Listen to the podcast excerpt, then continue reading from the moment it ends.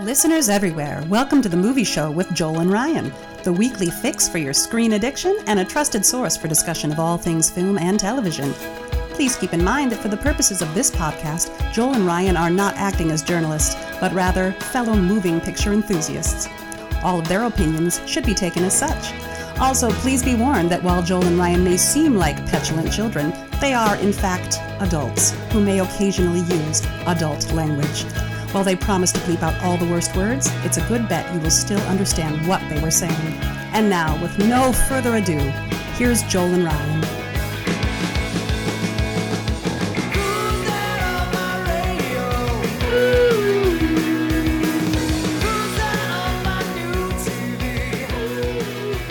Hello, my little babies. We're back.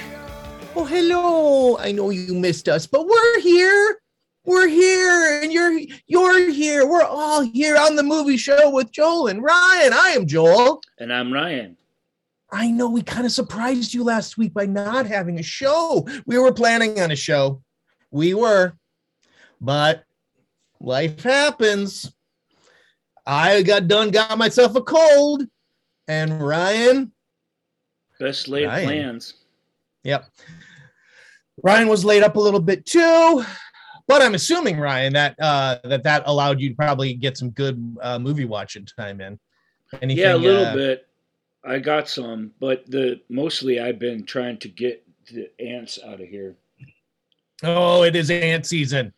Yeah. I left a toenail for the ants to get all excited about, and they came and and and normally you get rid of the thing that they want, and they pretty much go away. But Yep. wherever they came from, it's probably really cold there still, and so they just kind of keep hanging around. And Well, yeah, we had that we had that little warm stretch uh, here in Minnesota that helped melt a lot of the snow and helped wake up a lot of the uh, um a lot of the insects and stuff. And then it got really cold again. And then they were like, "Hey, uh, let's go inside."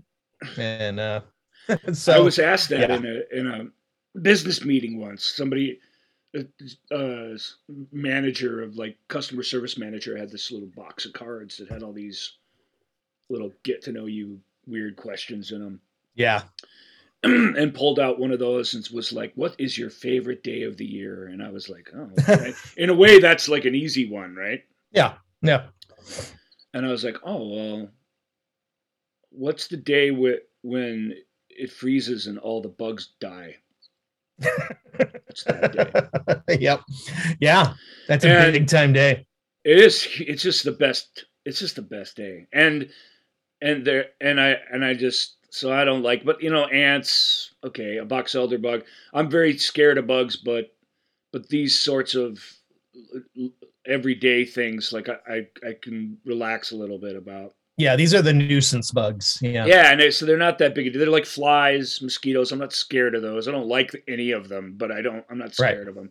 Um, you know, you get into centipedes and crickets and stuff, Right. and I'm actually scared of those. I'm genuinely, my heart races, and, and I'm not Yeah. so big a wuss that I can't deal with them. But I, I, I just, I freak out. My whole body wakes up. Mm-hmm. So ants are okay. And normally I would welcome our new ant overlords, but it's just, it's too soon. You know, it's just, it's really Are you, in here uh, still, and. when you get when you get bit by a mosquito uh do you like do you itch a lot do you swell up do you do any are you you know I mean, or uh, does they not mildly. you Mildly. Why do some people I- not react to mosquito bites? yeah jennifer my wife doesn't react at all she's like nah it's not you know like doesn't itch at all i go nuts my son goes nuts we you know we're like just oh it's just so it's brutal oh i hate it so I, I wouldn't say I go to. nuts, but they little mounds, and you know they love my head. I can't go Oh, out in the summer yeah. anymore like without a hat on, which I'm not Yeah. a hat guy, but I just Oh, that's that's a, maybe that's a whole show topic on movie show with Joel and Ryan. Is we'll talk about the fact that we have to wear hats and neither of us are hat people. right. Uh, maybe we'll do a whole show on top hats, best hats, top five hats in movies, and and could we pull them off? Or maybe we could do we could put that category in a show where we do a show about categories that we didn't do. Mm, possibly. Maybe Mm. I'll add that to the to the master list of There's some things that we There's sometimes some pretty cool hats out there in moviedom, truly. But Yeah, that's what I'm thinking. I gotta wear a hat because of the mosquitoes. Because on my head, it's like anything. If you cut yourself on your head, it doesn't hurt you that bad, but it just bleeds and bleeds and bleeds. Because there's, Mm-hmm. you know, so yes, uh, on my head, it's that is the exception. I hate getting bit by a mosquito on my head, and they Right. They just they come from miles around when they see my little light bulb head come out at night. Yeah. So I, I sort of yeah, I, I feel the same way. They're just like, oh, Joel's out, yay, Yeah. meals. Um, look at his his pale German skin. oh, going to attack look at that. We can. Oh, he, I, I have a you know, and okay, I have like I have a lot of leg hair, and so it, it does provide an obstacle. Like they're like, oh, I'm gonna get to that skin. But oh you boy. notice that. Yeah, and then I, that does give me a little bit of time. Little sometimes it gives me a little barrier. Um, all right, well, uh, this is the hard hitting news that you're going to get on Movie Show with Joel and I Ryan. hope you enjoyed we that. know you. We know you missed that last week. Um, all right. uh, so this week we are going to uh, do ourselves a countdown. Uh, we are going to be looking at the movie, uh, the movies of director Peter Hyams. Yeah, Who's Peter Hyams? You say? he's just a Oh, Peter Hyams. he's a workaday director. We're gonna do some series like we. It's easy to do Michael Mann because there's so much to say about Yeah. thematic richness and his like his way of telling the kind of like I I always say, you can tell an artist because they tell the same story over and over and over again, and he's one of those guys.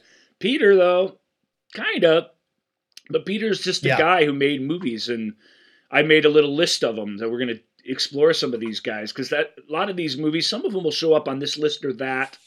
I make a confession. Um, if you liked our Halloween uh, double feature episode with Rob and Michael, we're gonna do another one of those here in a few weeks. Few weeks, we got to watch the movies, so those take a little time to get together. But um, but my two movies in that are going to be Peter Hyams movies, so I'm kind of doubling up. I'm going to let them react to a couple on this list. So Mhm. there's a little, but he's a guy whose films I feel like have been with me my whole life. There's other guys too, John Badham, uh, Joseph Ruben. You know, they, they I have I, got all the films of these people, and Mhm. the thing I think that set them apart because they're not bad filmmakers, they're really good ones in a way. Peter's a really really talented guy, but he just it's it's not there's not a lot of high art on this list anywhere, even though there's some really fine entertainment. You know what I mean? yeah, And yeah, and so you know what, what you do all the big heavy hitters. I mean, we haven't done them all. There's a ton out there, but the idea Mhm. was to go through filmmakers of our lifetimes that were kind of slick commercial filmmakers, but still had you know still put quite a thing together. And he, I, I, he's a great one to start with because he he's a name most people have no idea about, and he's and yet when you when you start listing the movies, you know. I uh I um I do love to me this quote that he has um it it it, it kind of sums up like probably what kind of like cool kind of like cool chill guy he is uh as he says like uh OJ Simpson was in Capricorn 1, Robert Blake was in Busting. I've said many times, some people have AFI Lifetime Achievements Award. Uh, some people have multiple Oscars. My bit of trivia is that I've made two films with two leading men who were subsequently tried for first degree murder of their wives. and one of them was convicted even. Yeah. And I'm like, Um, uh, and I'm like, you know, you kind of, you kind of just gotta, you know, he's like, yeah, well, that's right. Those are the that's movies what I, I made. did. Yep. It's funny. We'll get we'll get to OJ right away, but OJ was foisted upon him. He didn't want OJ. He Right. he had other ideas for that part, but but and we're not even going to talk about busting. But before we talk about any No, of them, no, we're we not can mention it. We've mentioned it now. We'll mention it again. But we, before we do any of that, we got to play the countdown, don't we? Oh yeah, let's hit a countdown. Here we go. Countdown of Peter Hyams. 10 seconds. 9, Nine. Eight. Seven. Seven. Six. Six. Five. Five. Four. Three. three two, two. One. one.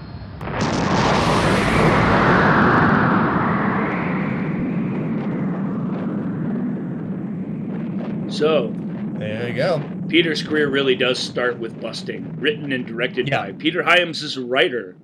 Most directors who show in this category, uh, filmmakers aren't writers. Typically, commercial directors tend to be really good storytellers, but they t- typically leave the writing to others. Um, Busting was written and directed by him. It was essentially his breakup pis- picture. It has, as you say, uh, Robert Blake in it. He's the sidekick to Elliott Gould. They both play cops who go off the reservation and go catch the guy that that they've been told, Yep. "Hey, you cops, you're off the case," you know, or whatever. And then they're like, "You're off your case, chief," and they just go, you know, I've never seen it, so I'm just kind of making this up. But that's the basic premise of the movie. We've seen this story before. If Elliott Gould's in it, then then you know they're like, you're off your case, you're off your case, chief. And then Elliott Gould like will do a like a one of those looks that he's really good at. Yeah, Elliott's great, and we're gonna get to him in a second too, because uh, he's an actor I didn't really like because I think he's he's, he's there's a the person that is Elliott Gould is buried in all this blah blah blah all the time, and I'm I always struggling to find him. But you know what's fun is that when he peeks through, that's really exciting. So, and I've seen a couple of his better Yep. films lately. We talked about one of them back in the '70s episode, The Long Good Night. That's a really Mhm. really good movie with a really really strong performance. Mhm. And um but I think knowing Peter just I don't want to judge busting but because I haven't seen it it's out on Blu-ray now so I should pick it up before it goes out of print and add it to my Hyams collection. But uh it it it started things off for him and it started a lot of relationships with a couple of different actors and and and knowing his writing it's very righty like it's very movie-ish. It's very movie worshipful in its dialogue and in its delivery. It's telling a rather cliched idea of a story and instead of being ashamed of it or trying to hide that it's derivative it's Mhm. embracing all that stuff in every scene would be my guess and the next two films he did i can't remember the name of the second one the third one is peeping Yep, I got Um, uh, it's uh, our time, our time and peeping and yeah, it's uh, that one was uh, Pamela Sue Martin, Parker Stevenson, Betsy Slade. It genuinely sounds good. A, a period romance in the 50s Mhm. where, if you know, forbidden romance, such as where it's not Romeo Massive- and Juliet, but The story is set at a Massachusetts school for girls in the fifties. Pamela Sue Mhm. Martin and Parker Stevenson in 1975 or whatever. That's top stuff. That would, would have been Yep. really good in a story like that. Uh, And uh, Parker yeah, and was then, in uh, a separate piece, I want to say, which he's really good And We think of him as like one of Mhm. the Hardy Boys, and he was he was originally one of the two stars of Baywatch. Sorry that Baywatch keeps coming up, but it keeps being relevant, folks, and I won't shy Yeah, away know- from it. So he's this Baywatch guy. is gonna. Baywatch. Yeah. he was the bad guy in Stroker Ace. I don't know. what do you want from me? I'm Ryan. You know, yeah, know Parker had a good. Parker Parker Stevenson's cool. Pamela Sue Martin's awesome. She was she was in other cool things too. Um and Peeper, I don't know much about that, but it's got a funny premise, I believe. Yeah, well, Pe- uh, Peeper uh, starred Michael Caine, which means that you get to do your Michael Caine. I don't remember anything about Peeper, but but I'm sure. Um, here's here's the thing. Peeper was a box uh, Peeper, but was such a box office failure that it jeopardized, jeopardized Hyams' career and almost cost him his funding for his next film. Um, yeah, so he which is uh, where he really hit the scene, I think. mhm. Which Yeah. is where our list starts. Indeed, it do. And then so we're gonna take a take a nice trip back to 1977. Remember 1977, Ryan? Yes, very well. Uh, very yeah, well. we had we have moved on from the uh, the the space race to the moon, and now we are going to go space race to Mars. This one this one appeared in your uh, conspiracy theory uh, episode too. Yeah, uh, as an also ran, correctly. but we never even mentioned it in that. We just so much conspiracies going on that I kind of forgot to say it, or if I did, I I only mentioned it by name. Mhm. Um, it's it's Capricorn one. Yep. Sorry if I Yep, ruined uh, you were going to say that in a special way. No, no, no, no. I was, uh, I was trying to, I was uh, too busy thinking about how I could help you there in case your hiccups got worse. So I, I apologize for. I can't uh, you podcast and drink there. soda at the t- same time without getting hiccups. no, I, I apologize. I was like, how do I help him? How do I help him? And then I realized no No. one's talking. and and you, no one can help me when it comes to the Yep. hiccups. They just you can try Um, and scare me, but unless you're like a, a, a oversized bug or whatever, it ain't gonna work. You just, it's Yeah. okay. We can all live with me having a few hiccups during the show, um, right? uh, So- all right. Well, yeah. But yeah, yeah, no, no, I- I- seventy-seven. um, Yep. I, I can't yeah, so tell you. I'm- This really is. Uh, this is the quintessential. I'm sorry that we're getting it out of the way so soon because it'd be fun if we could build up to this. But this is the quintessential Peter Hyam script. It, it's it's an ensemble of actors who all speak with his same voice, truly, Yep. and Yep. it's it's packed to the rafters with funny lines and weird drawn out speeches that when they get to finally get to someplace obvious this is a staple of his writing i don't i'm Yeah. making it sound bad but it is very very entertaining um It, it, it was is. just on the other night, uh, and I watched it, and it was, uh, it was, it was, it was really fun. it was the it's most a- successful independent film of 1977 it's like came in like 11 or 12 on the year i want to say but It Mhm. was independently financed by uh, Sir Lou Grade, or later Lord Grade. Uh, Lo- Lou Grade was this British guy who had a lot of money and sort of financed these films. And um, I brought him up on the show before. My favorite line of his ever, because all these old producers all have a famous, I think, have a famous line that sort of define who they are. But Lou Grade's is, and it's in reference to his big box office bomb in 1980, uh, Clive Cussler's "Raise the Titanic," and he's his when Oh, he yeah. asked about it, he said it would have been cheaper to lower the Atlantic.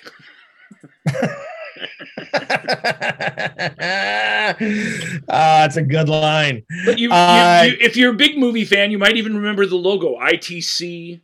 Um, hmm uh, this was distributed by Avco Embassy. I get really excited about these sorts of minutia, so sorry about that. But it's it's a very fun um, conspiracy film, but it's a really really fun one. It shares three actors that were all in uh, All the President's Men, a completely Right. tonally different conspiracy film about a real Very event. much so. Yeah, But it Yeah. has Robert and it, Walden it in plays it off and, of that. Yeah, and Hal. Uh, Hal Holbrook. yeah, Hal Holbrook and at least one other person too, but I'm not thinking of who they are.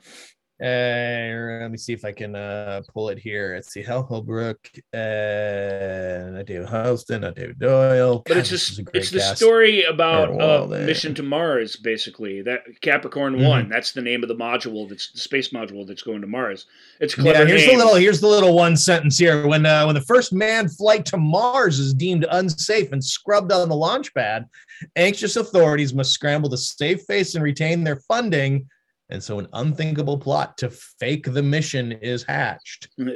Which So is great because also, you know, in 69, when we went to the moon, there were tons of people, you know, that like in the early 70s, that's when the traction hit of like, we didn't actually go to the moon. We didn't Well, actually go to the moon. in in the '60s, it, there was a there was the idea was hatched that it might be fake, but within the counterculture of the 60s but it really didn't become a conspiracy that was very very famous until right around this time at post watergate where Yep. just everything's fake everything's a lie everything's a conspiracy. So it's a great and he was trying to tell this story for years. W- what would it take? Why would it happen? You know what i mean? Um Mhm.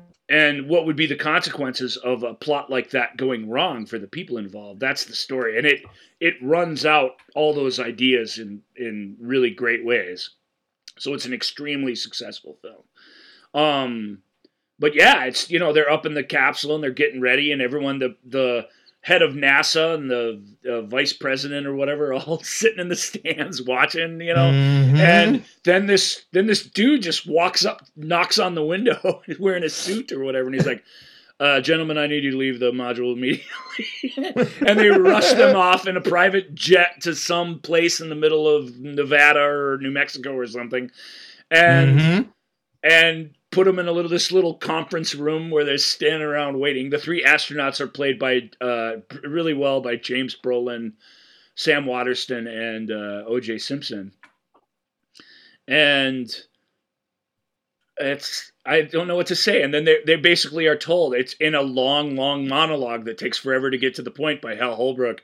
They're told the story of the compromises that happening in business and stuff, and Mhm. and the powers that be when it comes to projects of this sort of money wanting to uh wanting to see this thing exist even though it's not safe to send them up there there's no there's there's a very bad chance that the life support system on their spacecraft is going to fail it was made by a company called con amalgamate by the way which we'll talk about those guys a little later yep. um, they keep coming up in these films, which is really fun.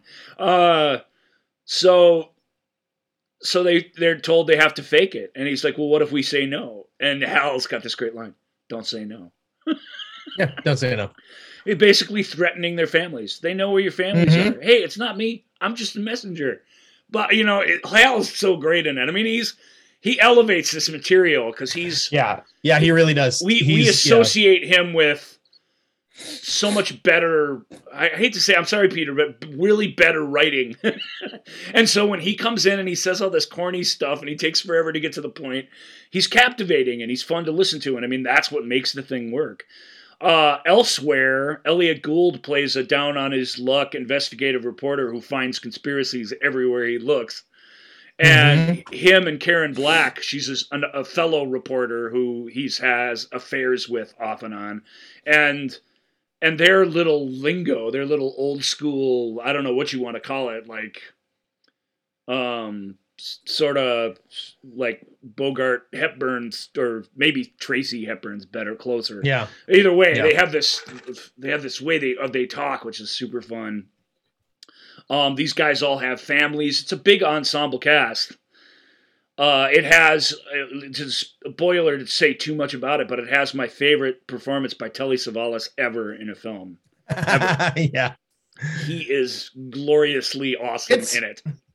It's this movie has got uh, a, a just a terrific a terrific cast of of like people who were i mean uh who were just doing like great work throughout the 70s and, and into the 80s uh you know from hal holbrook to telly savalas david doyle david huddleston David, Um, David Huddleston yeah, is, is as good as I've ever seen him in anything Yeah, in yeah. film too. Um, James Brolin is really great at um, at just that at at, at the the the gravity, like uh, putting gravity into the situation. Yeah. Um, and and taking you know there he's never winking at anything.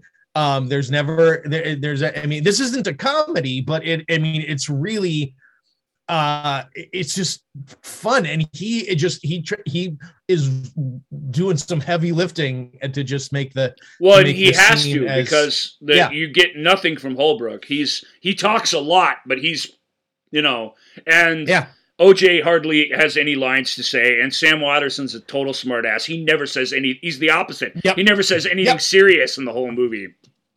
There's this Sam great moment where gets they're to just standing sit there around. and go eyebrows he gets to just have eyebrows going what are we doing and that's There's and a that's great just- moment where they're all sitting around waiting for something, and something was supposed to happen. And I don't want, to, like I say, I don't want to get too into the details of it, but they're they're waiting, and and Josh Brolin just sort of out of nowhere says says something's gone, you know, something's gone wrong.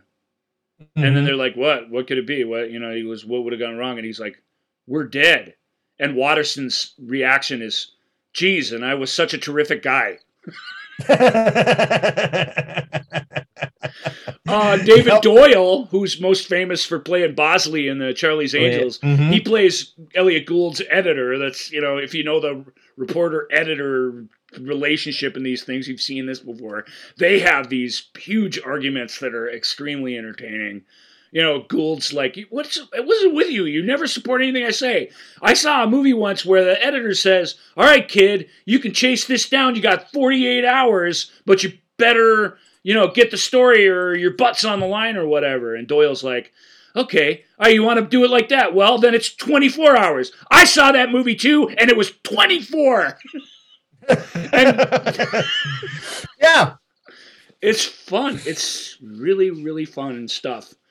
Even though it's there is life and death involved, you know, and it's mm-hmm. so there's a lot at stake in it. But it's I just really, really like it. Robert Walden's great in it too. He's always good. He plays the he plays the only nerd at NASA who's like, hey, wait a minute, these this signals seem to be coming from New Mexico.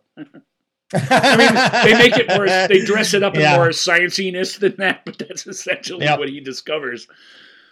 And the fake, yeah, the faked uh, mission is really, really pulled off visually and believably in a way that you could believe that we would all be snookered by it, which is a big task that the film has to make. But what it Mhm. really is ultimately is his chase movie that is buoyant, full of humor, and it has a couple of sequences. It has what was at the time and may still be to this day. You guys can be the judge.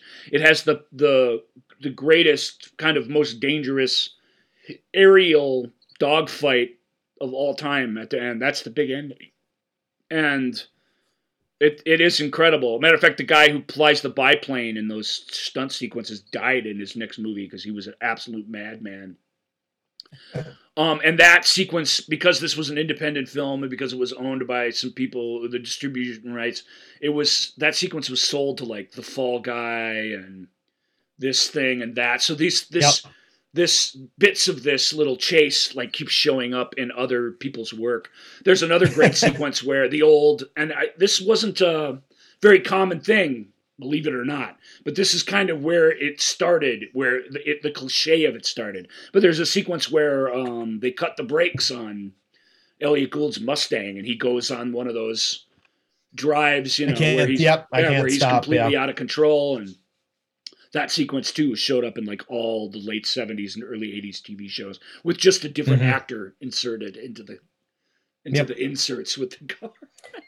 Yep. So the it's a movie the that shot, keeps the on shot giving. down the yep the shot down the leg of him stomping on the brakes without with nothing that incredible shot of the Mustang flying off the edge of the bridge and and almost by accident hitting the cement barrier. Like it it comes right up to it before it hits the water. It that was not Yeah. supposed to go that far. But again, that stunt guy was like, "Here we go." yep Anyway, no, I've, to my knowledge, nobody was harmed during the making of Capricorn One, but it it's exciting. It's edge of your seat stuff, and yet it's it's it's fun and surfacey enough that you really can just kick back and en- enjoy it. Um, very famously, you know, Peter, under, I think, understood this is where my this is where my career was made with this film. You know, he said a yeah yeah a different producer came up to him after a screening and kind of well even while the movie was playing and he's like this is going to make you really really popular you know i hope you're i hope you're ready for that is what he said to Mhm. him which Mhm. which he said was sort of loaded it was kind of a double meaning he was ready for it he had all these movies he wanted to make but it's uh when you go from being some guy that the studios and the big time producers ignore to somebody who they, they, bring you under their thumb particularly in this era it, it is a different thing and a different way that you have to operate so. Yep. capricorn one's a blast man. If you haven't seen it and you like 70s cinema or you like that sort of that sort of old old school movie dialogue i mean it's just packed to the rafters with it. It's really really fun yeah Brenda It- Vaccaro Karen Black Brenda Vaccaro Uh, again. I, yeah, I mentioned Karen Sicking. Black. Brenda. Vaccaro's outstanding in this film. She's always really good, but y- she's really really good in this because she just she has she has to through all that zany talk. She plays Josh Brolin's wife or James Brolin's wife. Um, it she you know she she has to she's got to find a person there. It's really important. They don't all have to do that. So waterston doesn't really have to do it. But Mhm. some but somebody some of these guys have to pull that off or there's not a lot of humanity here. Um and gould does it in some great moments and she does it i think most of all. And as you say brolin really he's the perfect because he's such a he's really at he's at the top of his sort of good looking guy leading man sort of thing in this He's also also film features uh, the two main characters are are uh, husband and former husband of Barbara Streisand. Well, there you go. There you go. So that Um, little shot right. of them running in slow motion at the end is would be something of a nightmare for her, I would imagine. Um, But it's a all right. joyous moment of victory for the rest of us. Yeah. Yeah. Um, so next up, a couple years later, he gets a, you know, he comes out with his uh, his follow-up film. Um, and he is working with Harrison Ford on a movie called Hanover Street. Harrison Ford, last second replacement. Actually, both the leads in this film were brought in when the sets were pretty much already built. Mm. Um, this was supposed to be Sarah Miles and Kris Kristofferson, but Kristofferson backed out, and when he backed out, Miles also quit. So, so this was literally who is who can we get? Okay, because in nineteen, Yeah. it's is it seventy eight that this came out late in seventy. Uh, This is 70, yeah, 79 is what it's uh, Okay. what it's So, as, yeah. early in 79 so uh the the the guy who and they were lucky to get him harrison ford obviously right? But this is a harrison mm-hmm. ford movie that not many of you have seen i bet. It it's peter's it's a big budget film. It's a world war ii romance. He wanted to tell the movie it most resembles or most rips off depending on your point of view is waterloo bridge it also has the name of a place as a title. You know, he's making an homage to this kind of film. The the the romantic sweepingness of war that like two people get caught up in and and fall in love with each other, and of course that can that leads to all kinds of complications and uh, both heroic and tragic. Uh, what is there a thingy? Yeah, I mean, it's just real quick. Uh, Margaret is a nurse in England during World War II and married to a secret agent. Things get complicated when she falls for David, an American pilot. and he's a B 12 pilot. And this, and not Memphis Belle, is typically the film that most B 12 pilots or B 12 aficionados love. It's their favorite B 12 movie, which is weird. Uh, if you know Memphis Belle, then you know the kind of plane I'm talking about. It's a it's a bomber plane. It's got a Mhm. very specific set of like crew members, um, of which are cast with some really cool actors. Richard Masur is the nose gunner. Um, Michael Sacks is the co-pilot.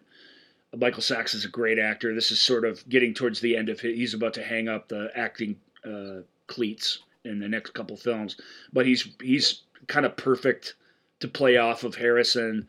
Um, and they're going on all these successful missions and stuff, and and they meet in the street. You know, it's hard to explain their meeting. I, I can't even. I it's absolutely corny. It's the corniest thing in the film.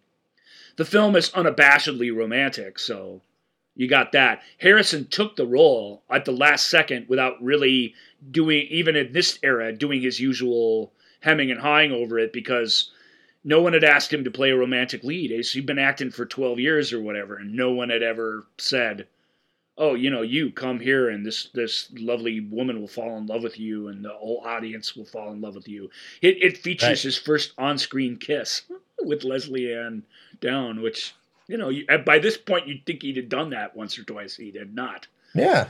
So that's why he agreed to do it.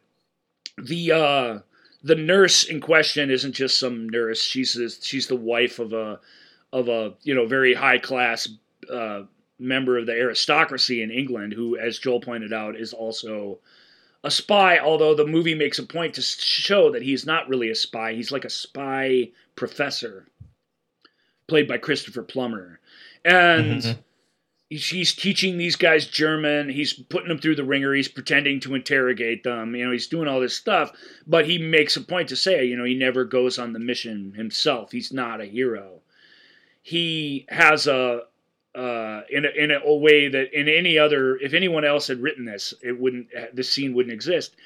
But because it's Peter Hyams, it's all all the feelings are all out here, and everyone's expressing them all the time Mhm. He has this scene where he admits his sort of because he's an important guy in the war effort in England, you know, and yet he admits this sort of um, insecurity that he has about not being the guy who does the thing. And that she probably deserves more than that. And she's he's older than her and you know, it's this kind of sad scene. A really young, really young Patsy Kensit plays their daughter. Yeah. Um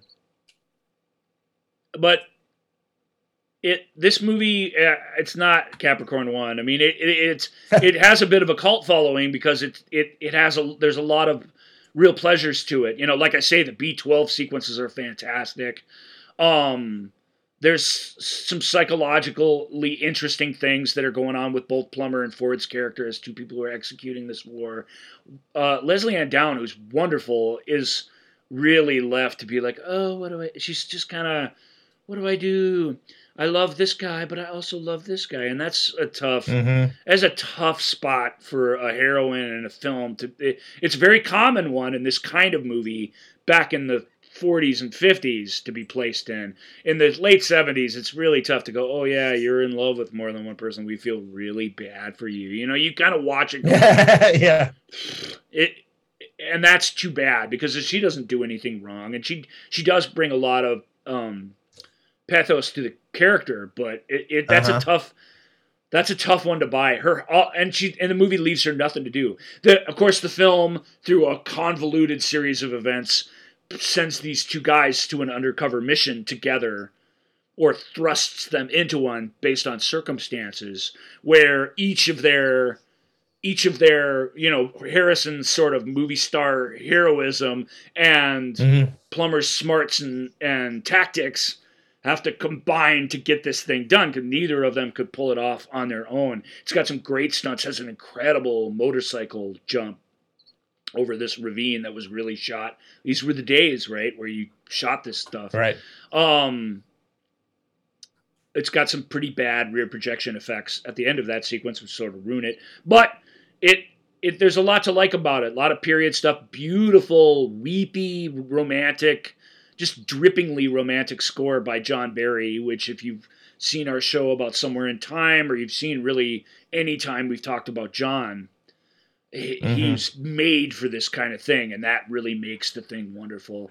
It's a big widescreen entertainment. It's just even for 79 it's it's old fashioned to a fault and Right. i don't so people didn't really latch onto it ford didn't really end up appreciating it much plummer i think he's in his element in parts of it but in those scenes where he's like uh, my feelings are hurt by i'm not a very brave person and i'm not good looking enough it's like are you really is he really saying that stuff christopher plummer Yeah.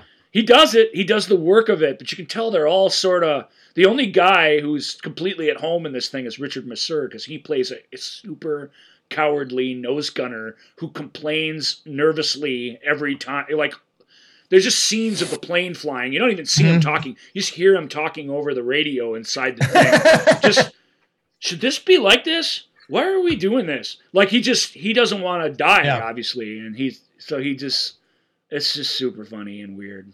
But you know, there's like a dance Yeah. scene at a officers club, and it's got all the requisite things that you want. There's a bombing of London where our two romantic star-crossed lovers have to huddle together in the dark. You know, it's got all that great stuff in it. It's a very Yeah. shadowly shot too, so it's very easy to look at, very moody, and so I like Yeah, it. I, I genuinely like. I like it as much as anyone you will ever find. So take that, take my enthusiasm for it with a grain of salt, because most people don't like Mhm. Hanover Street. Um, so next up, I mean, as a writer, he did uh, write The Hunter, uh, Steve McQueen's uh, Oh, yeah. movie. Um, I think, I think it's the final movie, I think. Um, but then he, um, uh, his next movie as a director Hmm. was uh, he really wanted to do a western, right. um, but instead he got to do Outland, which is a western. It is high, on Jupiter. It is literally high noon in space. Yeah. It's high noon in space. A federal marshal stationed at a mining colony on the Jupiter moon of Io uncovers a drug smuggling conspiracy. He gets no help from the workers or authorities when he finds himself marked for murder. Uh, this is one of the well, I guess Capricorn One is going to be the other one, so I already kind of went off on that. But these were going to be my next double feature. Maybe I'll have to choose another one. I feel like if either Rob Oh. or or Michael, and I suspect Michael hasn't really seen these, I really want to share them with them. So that's why I want to Right. still do this. Because those episodes aren't sort of about me pontificating or telling you everything about a movie, but they're about us sharing with each other, which I think is the magic of it. Maybe I'll still Mhm. do it, but Outland is is uh, we're not giving the rankings of these. What was Capricorn one? Oh, I, I, I thought we were going to wait till the end, so that's well, why I well, just I think we should say what number they are, and then at the end we'll reveal the order. Otherwise, Nope, that's just fine. That's just fine. Uh, Capricorn one, despite its name, comes in at number two. really good. Um, Han, yeah, Hanover Street can't, comes in at ten. Uh, Outland here uh, is uh, is ranked as the number three Peter Hyams film. and um, Outland is my my personal little baby. Outland is my personal favorite. It's Mhm. my my binky. You know, I, I love Outland. I can watch it. It's one of those movies where I can watch it just every night, basically, and fall asleep to it like a lullaby. Um, it just got a great look. Again, great score by Jerry Goldsmith. Uh, really, really solid uh, effects for the time. Um, great, very serious. You know, kind of silly setup, but with a very serious performance by uh, Sean Connery when he was down in the dumps in terms of who would hire him for what. This was definitely Mhm. one of those movies between um, Man Who Would Be King and Untouchables. There's this swath of stuff where he's still playing leading man roles, but they're just they're just the best things he could get, and sometimes they're not great. Yeah. And this wasn't a huge hit, but it was a reasonable hit. So yay, good for that because it, it's got a lot going for it. Um, it's got just fantastic cinematography. It's got an incredible foot chase, an indoor foot chase in the middle of it. So there's Right. this stuff where that recommend it, where you're like, oh yeah, I remember that. I remember that. And the thing it has that Hanover Street was missing to some degree, but the thing that it has the Capricorn One had is these really, really vivid characters. Uh, the most vivid of which is played by uh, Frances Sternhagen Right. who that role first of all that role was written for a man i believe it was written for sam waterston because it's essentially the same character as the one in uh in uh but he had gone off to In, uh, bigger and more serious Capricorn things um Yeah. and it was originally offered to who was the actor Um,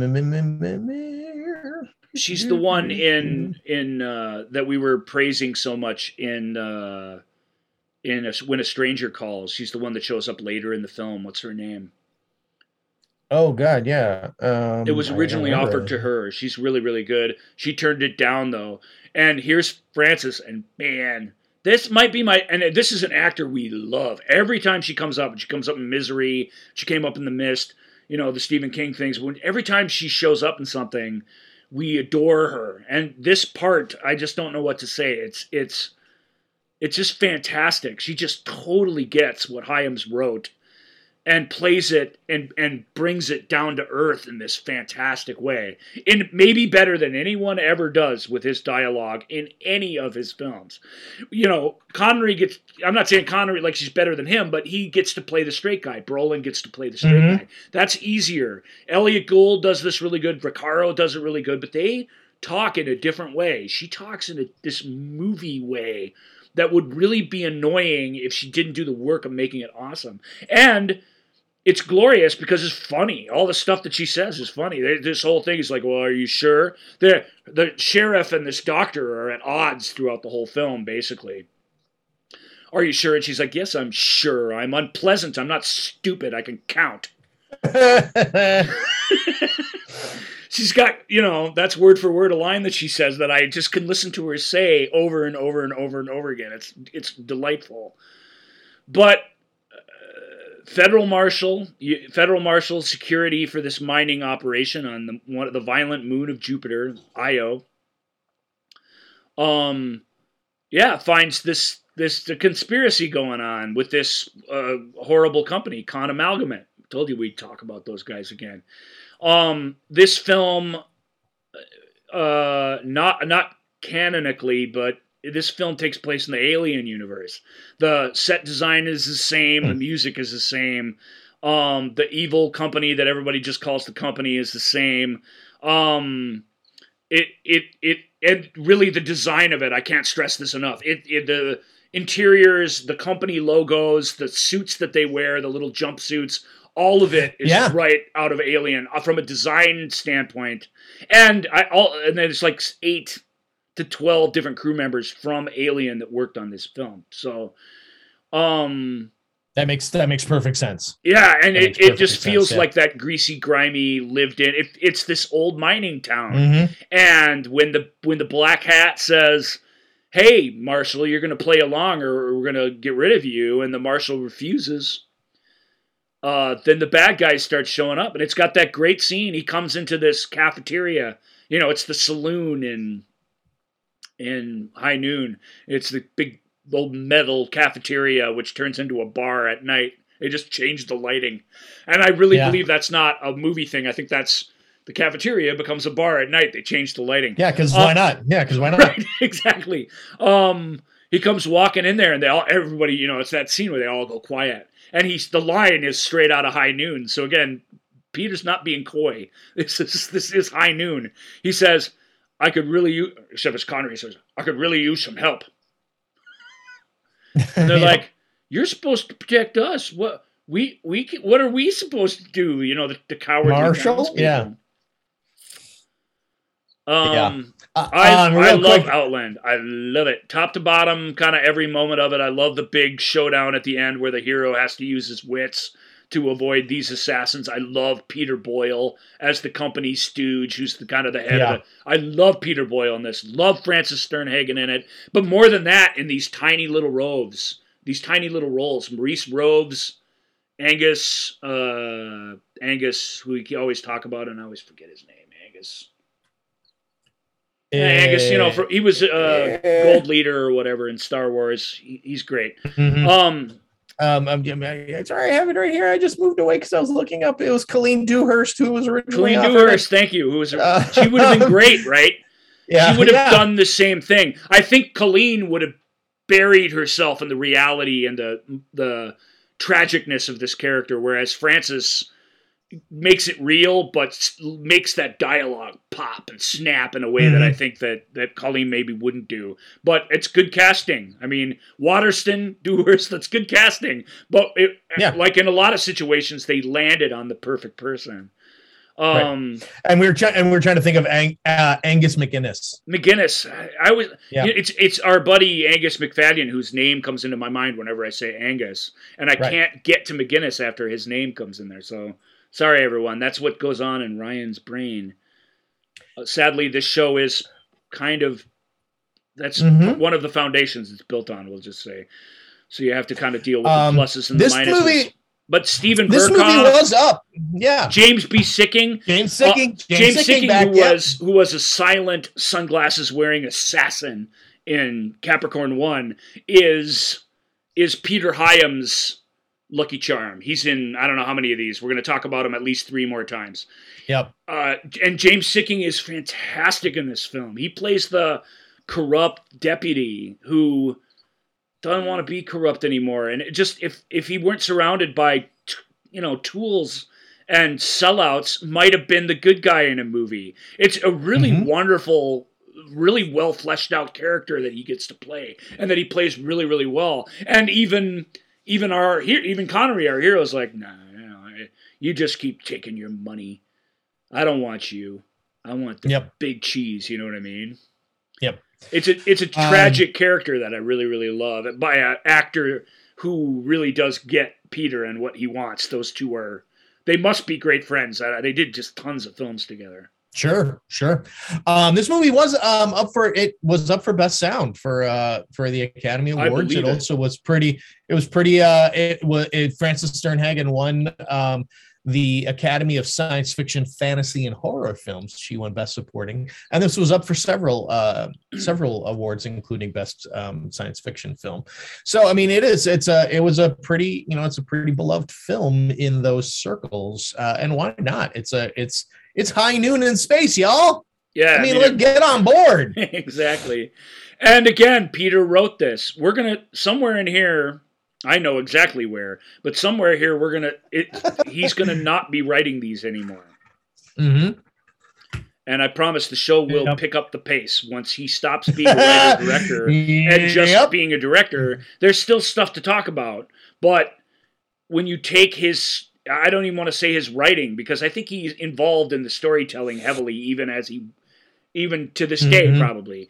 But when you take his dialogue away, his scripting, the way he edits the thing before he's even shot it you know the he like you take that away from him and especially you take that that bap bap bap bap bap like wise ass characters out of his thing and they Mhm. they they they the Peter Hyams the auteur goes away and we're left with Peter Hyams the the Hollywood hack that and I say that respectfully because that's not the worst thing you could be but Right. but I when I think of films like this, when I think of Frances, when I think of Brenda Vaccaro, you know what I mean? Uh, when I think of Richard Masur and Hanover Street, I just it's Peter. It can only be him. Uh, that's wonderful. It's wonderful to create with your own voice. I think that's a magical Mhm. thing that we should celebrate. So. Um, okay, so next, oh, you know, and one of the things I wanted to mention here that we should that you know with Outland because it's Outland is because it's got such a it's got such these great sequences is he shoots his own stuff. He's his own DP. That's uh, actually for the most part on a lot of on a lot of things. That's actually a that's true. It's absolutely true. He his editor somewhere around uh, nineteen somewhere in the in the late nineties stopped working with him because it's just too dark. I can't edit this anymore. This is this dark mush. They just had enough. The movies just keep getting darker and darker and darker as they go yes, and that's him as his as his own as his own cinematographer. Um, however, it, it- this is the place. And Peter, uh, you mentioned the quote. Peter is a gregarious guy. It's fun to listen to him talk about his own work. But one of the sort of uh, dirty secrets about him, especially in this early days, was that he hires the the credited cinematographer for Outland is a great example is Stephen Goldblatt, who went on to be a renowned cinematographer in the kind of action adventure films. Mm-hmm. Um, I think he shot the Lethal Weapon films, if I'm not mistaken. So he's, you know, he's he's very talented. Um, I could be wrong about that, but I think I'm right about it. Uh, he, this was his second job, and he was told to go sit in the corner and not do anything. Hyam's gonna do. He's a photographer for his own work, so and that was rough. And he would have quit actually if he could have, but he was this, he was this new guy who really couldn't quit. But he was extremely insulted by the idea that I, I'm not. I'm here for no reason. My name's going to be on this thing, and I'm not actually going to have shot it. I'm not even going to get to collaborate on it. Mm-hmm. Um, and that was the story that happened. well, it stopped happening because the union made him stop. At some point here, the union just said, "All right, you know, we we're not we're sick of dealing with this. You can be your own cinematographer." But it was a union thing where you couldn't be at the time, and I Ah. believe it's a union thing where you can't be again. I could be wrong about that, but I, you know, there was this phase in there where Peter was able to, to do that, be his be his Yeah. own cinematographer. But it's it- so I don't want to rip on him, but that's it is that is the dark spot on his career as a from a biographical standpoint was that he treated these guys he literally tricked them because they don't they could just say yes or no. Maybe he could find a cinematographer who just wanted to take the money and not work. But he found up and coming guys who were really talented, um, and and hired them. Didn't let them shoot the movie, and did let them take the heat if the process of filmmaking slowed down. in the studio. yeah. Yeah. So that's kind of not nice, but but his point was, and he won the argument ultimately was, look, I'm shooting these. If let me do it, and we won't have any of this drama, basically. And and then they let him do it, and they didn't have any of that drama. So there you go. Uh, but Joel's right. Really smart storytelling, really good editorial sense, really good sense of design. Guy who writes his own scripts, and a guy who shoots his own movies that is a for a guy that you didn't hear of a lot that is a movie world renaissance man. Truly, I mean, he does it Mhm. all. So, all right, next up. All right, next up is uh, after uh, looking over their calendars and syncing up when they had some time free, uh, James B. Sikking and Hal Holbrook and Peter Hyams uh, then uh, decided, oh, hey, we got here's some months free. Uh, let's get Michael Douglas and we're going to shoot The Star Chamber. Another conspiracy film. Yeah. Frustrated with the legal system gone haywire, a secret society of judges hires hitmen to snuff out criminals who escape courtroom justice. But one young judge questions the ethics of the vigilante system. Without getting too far into the weeds, the Star Chamber was a thing in feudal England, essentially, where the these high ups in English society, the lords and such, would meet in this room, which had little stone stars into the ceiling, the Star Chamber. And if they felt that the English justice system was dragging its feet or didn't achieve something that they wanted that served commerce, or sometimes that where justice, you know, just slipped through the cracks, they would meet, conspire, and act against the criminals and the wrongdoers.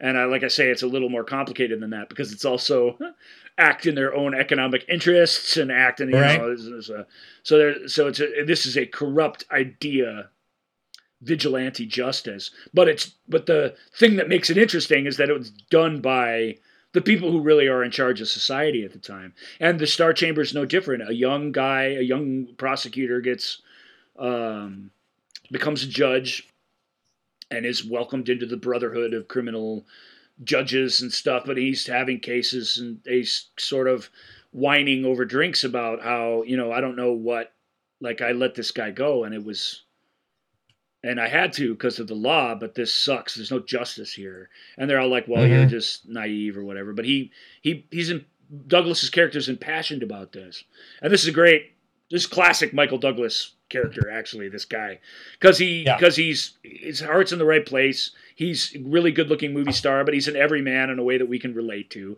and his desire for something different, something better, something new or more exciting leads him down this path of horrors, just like it does in Fatal Attraction, just like it does in Basic yeah. Instinct. You just go on and on and on. Uh, we we in the era, especially feminists and the feminist in me to some degree ripped on Michael because I was like, dude, you play all these just guys who do this horrible crap and pretty much deserve what's coming to them. But I later heard him say, you know, that's first of all, that's how Hollywood saw me at a certain point, and those were Mhm. good. Those were good projects. But secondly, that's what's interesting. You're being corrupted and having to find your way out of it is what's interesting. You know, he he deliberately in the '90s played a couple of really heroic guys, and I have to agree with him. They're not bad. He's good at that. But he's more interesting as the other thing. It's just more interesting stuff. So even Mhm. though this is a lesser known Michael Douglas vehicle, he's the perfect guy to play this judge who the Star Chamber, this other guy, having heard his feelings about it, recruits. And of course, and he goes through a couple things where they they they literally like prosecutors they there's judges they sit in this dark star shaped table and they there's nine of them just like the chief justices of the supreme court i like that it's a nice touch. And they sit around and they they the guy pulls out the file and he makes the case this guy did this blah blah blah. Here's his history. He's never going to change. He got off on this technicality. What what say you? Mhm. and they're like you know yes yes yes yes yes. And when they say that suddenly this guy oh he's dead in an alley the next day. Uh and he's some criminal so who gives a crap basically Right. uh, Douglas has one of these cases come up, and he's he kind of for the movie kind of hides in the background while we learn what his life is like and and everything. But he, when he- finally he gets a case where that he wants to bring to the Star Chamber, and he and he makes the case, and they all unanimously agree to take this guy down. And even and Hal Holbrook again, who's kind of the founder of the feast in this thing, again perfect, right?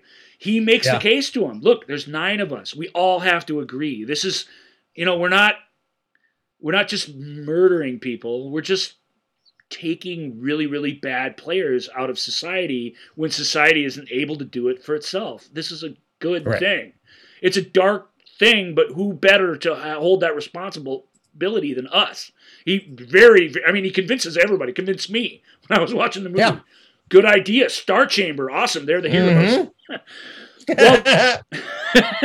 Douglas finds out that this guy that he's uh, uh, um, nominated for assassination uh, is innocent.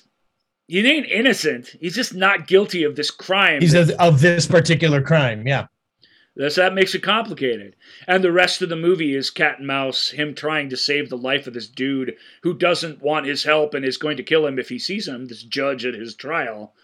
Yeah. Um, and all the other players that come in, and then the Star Chamber having to, the eight of them having to unanimously agree to take out the judge because he's, you know, so that's, you can see where it's going. It's Yeah, great. yeah. Dark. It's fun. Wow, is it dark? Again, this film has a credited uh, cinematographer who, even the poster, like it's just these random figures, you know. in It's the- all black. dark. It's yes. You you you you notice that actually in uh, after you said how dark it is, and I'm like, yeah, literally every poster here Yeah. uh is is is all dark. It's all on black Darkness. background. Yeah. Kotto, James B. Sikking again, all these great people doing this. well this is a rather serious and dour film for uh, for Peter to have written, but it's it's very clever and and and for that kind of film from that era, it's really really great. It's a great early '80s video shell film where you're like, hmm, what's Yeah. this? And you bring it home and you really do get wra- wrapped up in it and swept away by it. that that's exactly how I saw it. That's that's that's a pretty pretty uh pretty uh astute observation.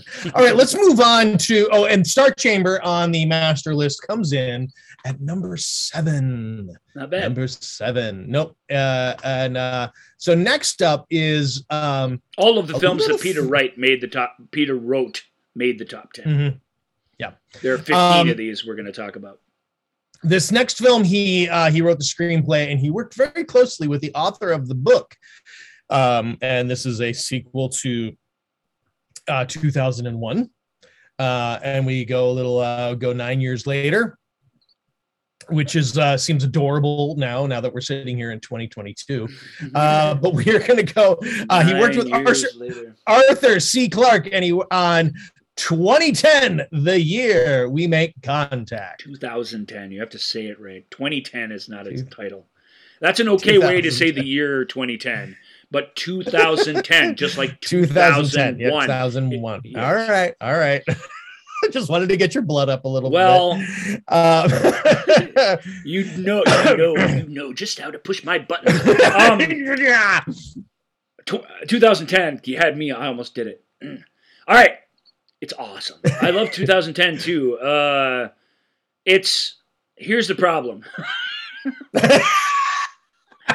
2001 is a tone poem made by arguably the greatest visual director that ever lived. Yeah. Its its its meaning is transcendent. Its its film craft is unmatched by anything before or since. it's it's it, it's it it it it it can be rub you the wrong way because people don't really talk and it's weird and it just doesn't have a nice narrative that you can cling to. Although when things do start clicking in it, they really do click.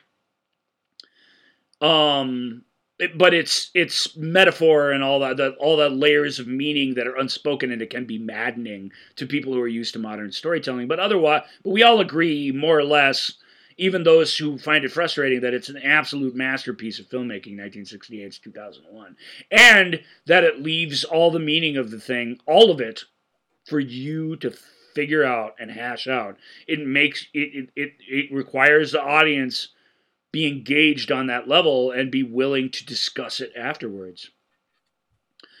Uh, Arthur C. Clarke and the uh, back in 2001 days, we can't talk about 2001 too much. That's a whole Mhm. double That's a- episode, basically. yep But but Kubrick, Stanley Kubrick, who directed it, wanted to work with a writer hand in hand, and he picked this novelist, Arthur C. Clarke, who, in terms of first contact stories and ideas about aliens and artificial intelligence, I mean, he was the top, and still is pretty much the top science fiction writer ever. And they worked together on it. Clarke would write a book. Kubrick would make a film, and then it would be different, but they would they would be companion pieces to one another. Um, Clarke, many years later, more more more than little well, a little more than nine, 14 years later, wrote a sequel Mhm. called 2010, The Year We Make Contact. And it is well, the book the book was called Odyssey Two. Right. The book was 2010. And the Odyssey was- 2 I, actually I would believe. have, Odyssey Yeah. 2 would have made a better title for the film, I think. Yep. Uh, I believe Arthur C. Clarke pronounced it 2010. Um, I don't think he did. Odyssey Two. No, Joel, he did not do that. I will not let you besmirch Arthur C. Clarke. Um, I got a lot- 2010 Odyssey Two. But yeah, movies to sorry. get through. 2010. Yeah, sorry, I gotta. Yeah. 2010 is awesome. It's awesome. It it it it brings back um, Douglas Rain, the voice of HAL 9000 computer. It brings back uh, Keir Dullea as um, David Bowman, the crewman of the ill-fated Jupiter mission. Mhm.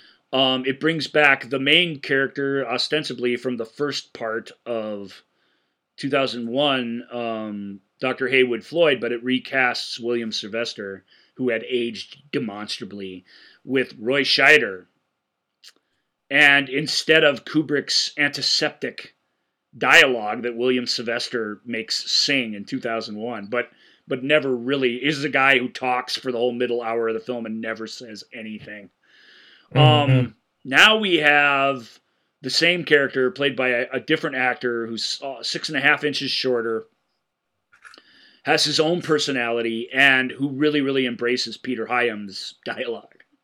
So, a matter of fact, all these characters do to one degree or another. But it's it's a really good movie, starting with the fact that it's it's Arthur C. Clarke wrote this. So the ideas in this film are hard science fiction, and 2010 is one of the best hard science fiction films ever. Really, it's Yeah, yeah. really really smart. The ideas in it are really really clever. If anything undoes it, it's just tonally so different than than 2001 and it's just the idea of it roger ebert's like the idea of a sequel to 2001 re- just is repellent to me. I just i hate it. He said he's he used a great metaphor ebert. He's like it's it reminds me of the little boy who broke open his drum to see how the sound was made. This Mm. film everything that 2001 leaves to your imagination this film has somebody explain to you explicitly. All the mysteries are solved everything the Yeah, meaning yeah. of everything comes to the surface in a way it's a great tonic if you're frustrated by 2001 because it's more of the same but it it, it just gives you a traditional narrative um Scheider's fantastic in it. It's one of his. He's really, really great in this role. He's uh, he's really really good. In this, there, yeah. Again, there's guys who really, really make the uh, the the Peter Hyamsness of it, not the Arthur C. Clarkeness Yeah. so much, but the Peter No, you Hyamsness know, of it. Saying Dana Elcar shows up at the beginning from TV's MacGyver. He's fantastic, saying uh, Peter Hyams like smartassy things. Uh, John Lithgow is fantastic in it. Um, But even but even Roy Scheider gets to say the kind of the Peter Hyam smart. I mean, he gets to say all of this stuff, but he does all that. He kind of has that face of. Uh, there's so much like there's that that great scene where he's just sitting they're sitting around he's talking he's talking all about the the the trip to Jupiter and everything like that and he, and and he just kind of delivering it his, his glasses are like the half glasses here and right. he's just Yep, yep. and he's just kind of like and he just delivers all of this dialogue but he's just kind of got this face of like yeah It's a Yeah, it's a it's- Cold yeah, War yeah, movie. That's what Hyams brought to it. It's a joint Russian U.S. space mission. Went during the, at 80, 1984 now the height of the basically the height of the movie stage play Cold War. The height of the Cold War is probably back in the 60s someplace in Yeah, reality. But by Yeah. 84 we were really really good at dramatizing it, I guess is what I want to say. So um so it's got that in it and that actually when you watch it now is feels relevant again in a weird way even though the nomenclature has changed. Those you know that uh, on the brink of war for seemingly no reason for purely ideological reasons feels relevant. So that's kind of interesting. It is helen Mhm. mirren's first role. She plays the commander the russian commander of the of the thing. She's great in it. She's kind of she doesn't get to say anything funny in it so she's really got to hold down the fort yeah It, which she's great though, and it's great that it's great that Clarke wrote a female commander, and it's great that Hollywood stuck with it, and it's awesome that they found, you know, Dame Helen Mirren plucked her off the stage, put her in it. She's she's genius. Uh, Lithgow's always good. The relationship between Lithgow and Ilya Baskin. If you, you don't know Ilya by name, I trust me, you know him when you see him. He's is wonderful. The friendship between this American and this Russian cosmonaut, this American engineer. He's not an astronaut. That definitely plays into the Lithgow's character. It's not supposed to be floating around in space. He's designed all this stuff and he knows what it all is, but what am I doing up here? That comes home to roost like in a really key moment. And I love Ilya Baskin. This, I, I whenever he shows up and stuff, but I, this might be my favorite role of his. He's in the Tobey Maguire uh, Spider-Man movies. He's Peter's landlord. If that helps you guys. And he was the cutest, cuddliest Russian guy of the late seventies and early eighties. Yeah, yeah. He just was. Each successive movie, Moscow, the other movie in 1984, Moscow on the Hudson. He's just huggable and lovable. Um, and then the third, the real ringer, I think, is Bob Balaban. Now, Bob Balaban plays a guy named, uh, who is always awesome. He plays a guy named uh, Dr. Chandra, who's supposed to be Indian, as you can imagine, Mhm. or you know, East Indian of Indian uh, extraction. He's an American, but you know, Right. um, they cast Balaban, who's brilliant. He plays this weird, mousy, I only have relationships with computers guy. He was the ori- designer and original teacher of of uh, the HAL 9000, and he comes along on this mission to reactivate HAL and to try and help Yeah, him figure out see, what, the, figure what out happened. what happened. Yeah. uh, Richard Edlund, hot off of Return of the Jedi. He Richard did all the space effects in Return of the Jedi, which are astounding even to this day. Richard does the space effects. He makes Jupiter come to life in an extremely believable way. Everything in 2010, even though the dialogue may be cheesier and everything may be explicit, everything in it, outside that there's maybe a few, Joel, back me up on this, there's probably a few too many buttons on the Leonov spacecraft, right? Oh, sure. nothing, Yeah, yeah. nothing needs that many colored buttons. Surely, yeah it was this idea that you know the it was yeah the whole thing was the future me this was when they you know they kept they, they, they were still saying that uh you know the more powerful the computer the larger room you need right, right, right. and the more things that will but it's funny happen. that So when you, they go into the when they get to the Jupiter and they go inside and you you're back on Kubrick sets. There's Yeah, no yeah. buttons anywhere. It's just all it's elegant yeah. and clean and nice. Whereas the whereas the Leonov is right out. It's great design of a ship, but it's right out of Alien. Basically, it's low ceilings. Everyone's huddled together at these little tables. You know, everything's got Yep. multi purposes. Everybody sleeps in these little glass cubes. Um, that film's full of humanity, though. It's got too many voiceovers. And uh, it does have some flaws. It's not a masterpiece. That, that that's its No, biggest flaw. yeah. It's a big, broad entertainment for 1984. It absolutely works on that level. Even Ebert, who did nothing but rip on it, his review was got to the bottom. He's like, taken on its own terms, three out of four stars, basically. So he gave it a positive Yeah. review. yeah yeah he did Um, yeah he was like he was like it's not uh where i just i was just looking here and he said uh uh it doesn't match the poetry but it does continue the story and offers sound. He uh, his biggest thing is he didn't like the ending. He thought the ending was too soft essentially too um you know hunky-dory. Rumpty Tum Marchy. yeah. Wait, I- you know, Um, without without without ruining it if there's any if there are people out here who haven't seen uh 2010 Surely there are. know, yeah so Yeah, but it, Um, yeah, it is. It is. A, it is a soft landing. As a matter of fact, it. We won't go into it. We need to move on. We got all tons of movies Yeah. left to do. But this film was again Clarke and Hyams worked really, really directly on it. The one bit of fun trivia about it was outside of academia. Academia, they were the first two people in the film industry to use email as a way of communicating with one another yeah yeah because they were far apart.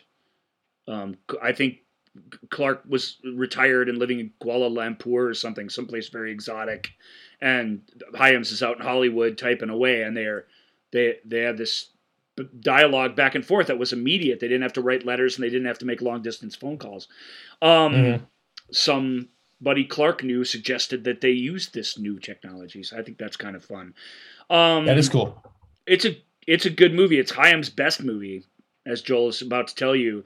It's it it it's the film where you know his career built up to this film, and it's all downhill after this. This is the film where you're if this if you nail this one, you're the next Spielberg. You know what I mean? If you don't nail it, you're they're not gonna you're gonna have to find another path where they're not gonna let you do this kind of thing anymore.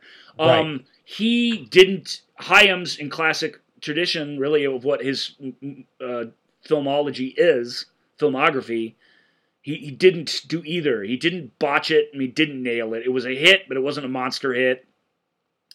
Mhm. Um, you know, it was a hit. It it- the movie that came out the next week was Dune. Dune was a flop and similarly Yeah, here- priced. Here's the Um, thing: is if if this movie isn't a direct sequel to 2001, if this movie is just like uh, Jupiter Trip, uh, or you know, we you know, so, just its own standalone thing, if it had nothing to do now, I mean, obviously the movie is very different, but if it somehow wasn't connected to Right. this masterpiece, It would be among the Uh, most beloved would- science fiction films of the 80s, no doubt. indeed, indeed. And But for the people who really like it or would really like it weren't connected to it because they may not have liked 2001 it's a film that works but doesn't work great if you haven't seen 2001 so right, so there's that. There's this baggage that comes with it. Even if you didn't like 2001 or even if you didn't worship mm-hmm. at it it it it is not ever allowed to be its own thing and it is never ever pokes its head out from underneath the shadow of this other deal. But yeah, but for for a commercial filmmaker who just wants to entertain people, it is highly entertaining. The effects Mhm. are amazing. The cinematography is really, really well done. The settings that they use in the real world are fantastic. Um, you know, uh, I could just go out all the bit players, Deschanel and and um, Madolyn Smith and Candice Bergen shows up in a cameo as a Mhm. computer. Um, it, it's just really smart. Everything's treated with lots of importance, and and it looks glorious. It looks as glorious as anything they would make today. Maybe better than a lot of things because the model work. And I just can't stress this enough. Jupiter is such a a looming beast of a thing visually, and it's just so amazingly real and come to life in this Yep. film in a way uh, maybe CGI could do, but in a way that if you had CGI, you would overdo it, right. No, that's a which great would point. take some of its power away. I think this film uses it when it needs it, and it nails it every time. Tr- truly, hats off to Richard Edlund for incredible effects work, and David Shire who scored the thing. David's not my favorite composer, I, unless we're talking musical theater. Then I love him, but for films, I don't love him because he's a little weepy and whatever. Mhm. But he replaced Tony Banks from Genesis at the last second and really had to write what you're hearing very, very quickly. and so, it, under Right. those circumstances, you know, at least he got to the emotional moment and such and did a pretty great job. So, Yeah, yeah. 2010. Yeah, and of course, and it probably should surprise uh, the listener not at all that 2010, the year we made contact, is the number one Peter Hyams film. On It is. It really is. Um, so way to go, Dad, for everybody on It really is, and it Yeah. shows you the tragedy of the fact that that his best movie is a sequel to somebody to to some much more celebrated filmmaker's best Sure. movie. You know what I mean? Sure, it's like yeah, this, and it's not that that's tragic. It is a little, but it's that this is this is it. This is how this is where this is where you top out. you know Yeah. that part of it is kind of sad because he, I think he might have had other ambitions, but we're gonna speed round the rest of these bad boys. yeah, because you know, because literally, yeah, the, I mean, the, we we have it's been the roller coaster ride where we're going click click click click click click click up to the top. Now, uh, things head downwards in a pretty quick manner. yeah, but I um, think it's, there's it is one of those roller some coasters where you have the fake dip before you really Yeah. go down. Yeah, because there, you know, there are some okay films coming up, but there are some, there are some, you know, some, some some, stanky trash Couple. here. Yeah. Yeah. Um. All right. Uh. Next up is uh. This is actually the first one on here that he directed that he did not write. Um. This That's- movie. that's uh. I. it's, it's significant. It also, uh, this movie, um, it's well, uh, a couple things. This movie was uh, very uh, important to not important. I mean, this is a movie I watch a ton when I was a kid. Uh, uh, yeah, this was, uh, you know, and this is Billy Crystal at his uh, goofiest. And the one thing, maybe the one thing that has been missing from all of these Peter Hyams films, Dan Hedaya. We need, we finally get some. Surely Dan Hedaya Surely will enhance Dan Hedaya. this experience. Yeah, no doubt. Yep. Uh, uh, and it does have uh, does have a great uh, uh, the tagline is two of Chicago's finest. Uh, and Well, and the, it's got the great poster where they're standing in front of this old LTD or whatever. These two guys, uh, Crystal's got his Cubs shirt on, and they Mhm. just look like a couple of narc loser cops. And their car Yeah. has spray painted along the side of it, undercover police car. Yep. Unmarked police car. Uh, two streetwise Chicago cops have to shake off. I mean, that's visually right. That tells you everything about this movie that you need to know. It is a really, really great poster. That tagline Yep. is a fantastic tagline. So, you know. They they come back from Key West to pursue a drug dealer who nearly killed them in the past, and it of course is a running scared. Running scared without going too into the plot of this. I'm really going to not do that this time. No, no, um, I, the only thing i will say is that this script is written for two old cops being pulled out of retirement to solve a crime against somebody they have a, a, a thing. It was supposed to be old guys in retirement. Yeah, yeah. and they changed it to peter hyams went into the producer's room and was like instead of old guys, what if it was young guys getting called back from vacation? And the producer said, Now you're speaking our language, Peter Hyams. Young guys. It could be there's some hot chicks in it. He's like, Well, we'll see. We'll see. We'll see. well, well, yeah, we, I mean, yeah, they, Yeah, exactly. yeah, it was Um, written for, it was written apparently for Gene Hackman and Paul Newman. That would have been great. Holy Moses, that would have been good. Um, that But would have been a good movie. film. As it is, Yeah. This is not a great movie, but it's certainly not a bad one. It is really, really enjoyable because of eh, because as soon as he said young guys, you know, they were like, yeah, who could it be? Tom Cruise and blah blah blah. And they ended up with Billy Crystal, who wasn't really a big star yet, and Gregory Nope. Hines, who wasn't a star really of any kind. He'd been in stuff, but Gregory was was known for um foisting his personality on these supporting roles he sort of did. Right, essentially, which yeah. is what he which is what they both do here. This is billy crystal and gregory hines unfiltered. So even though hyams didn't write the script he took the script. He didn't much honor even the central premise of the thing and he let these two guys who were prone to zaniness and improvisation and just let them go off. And sometimes like in white men can't jump that's a disaster and it's a big horrible thing and sometimes it's magic and in this case Yeah.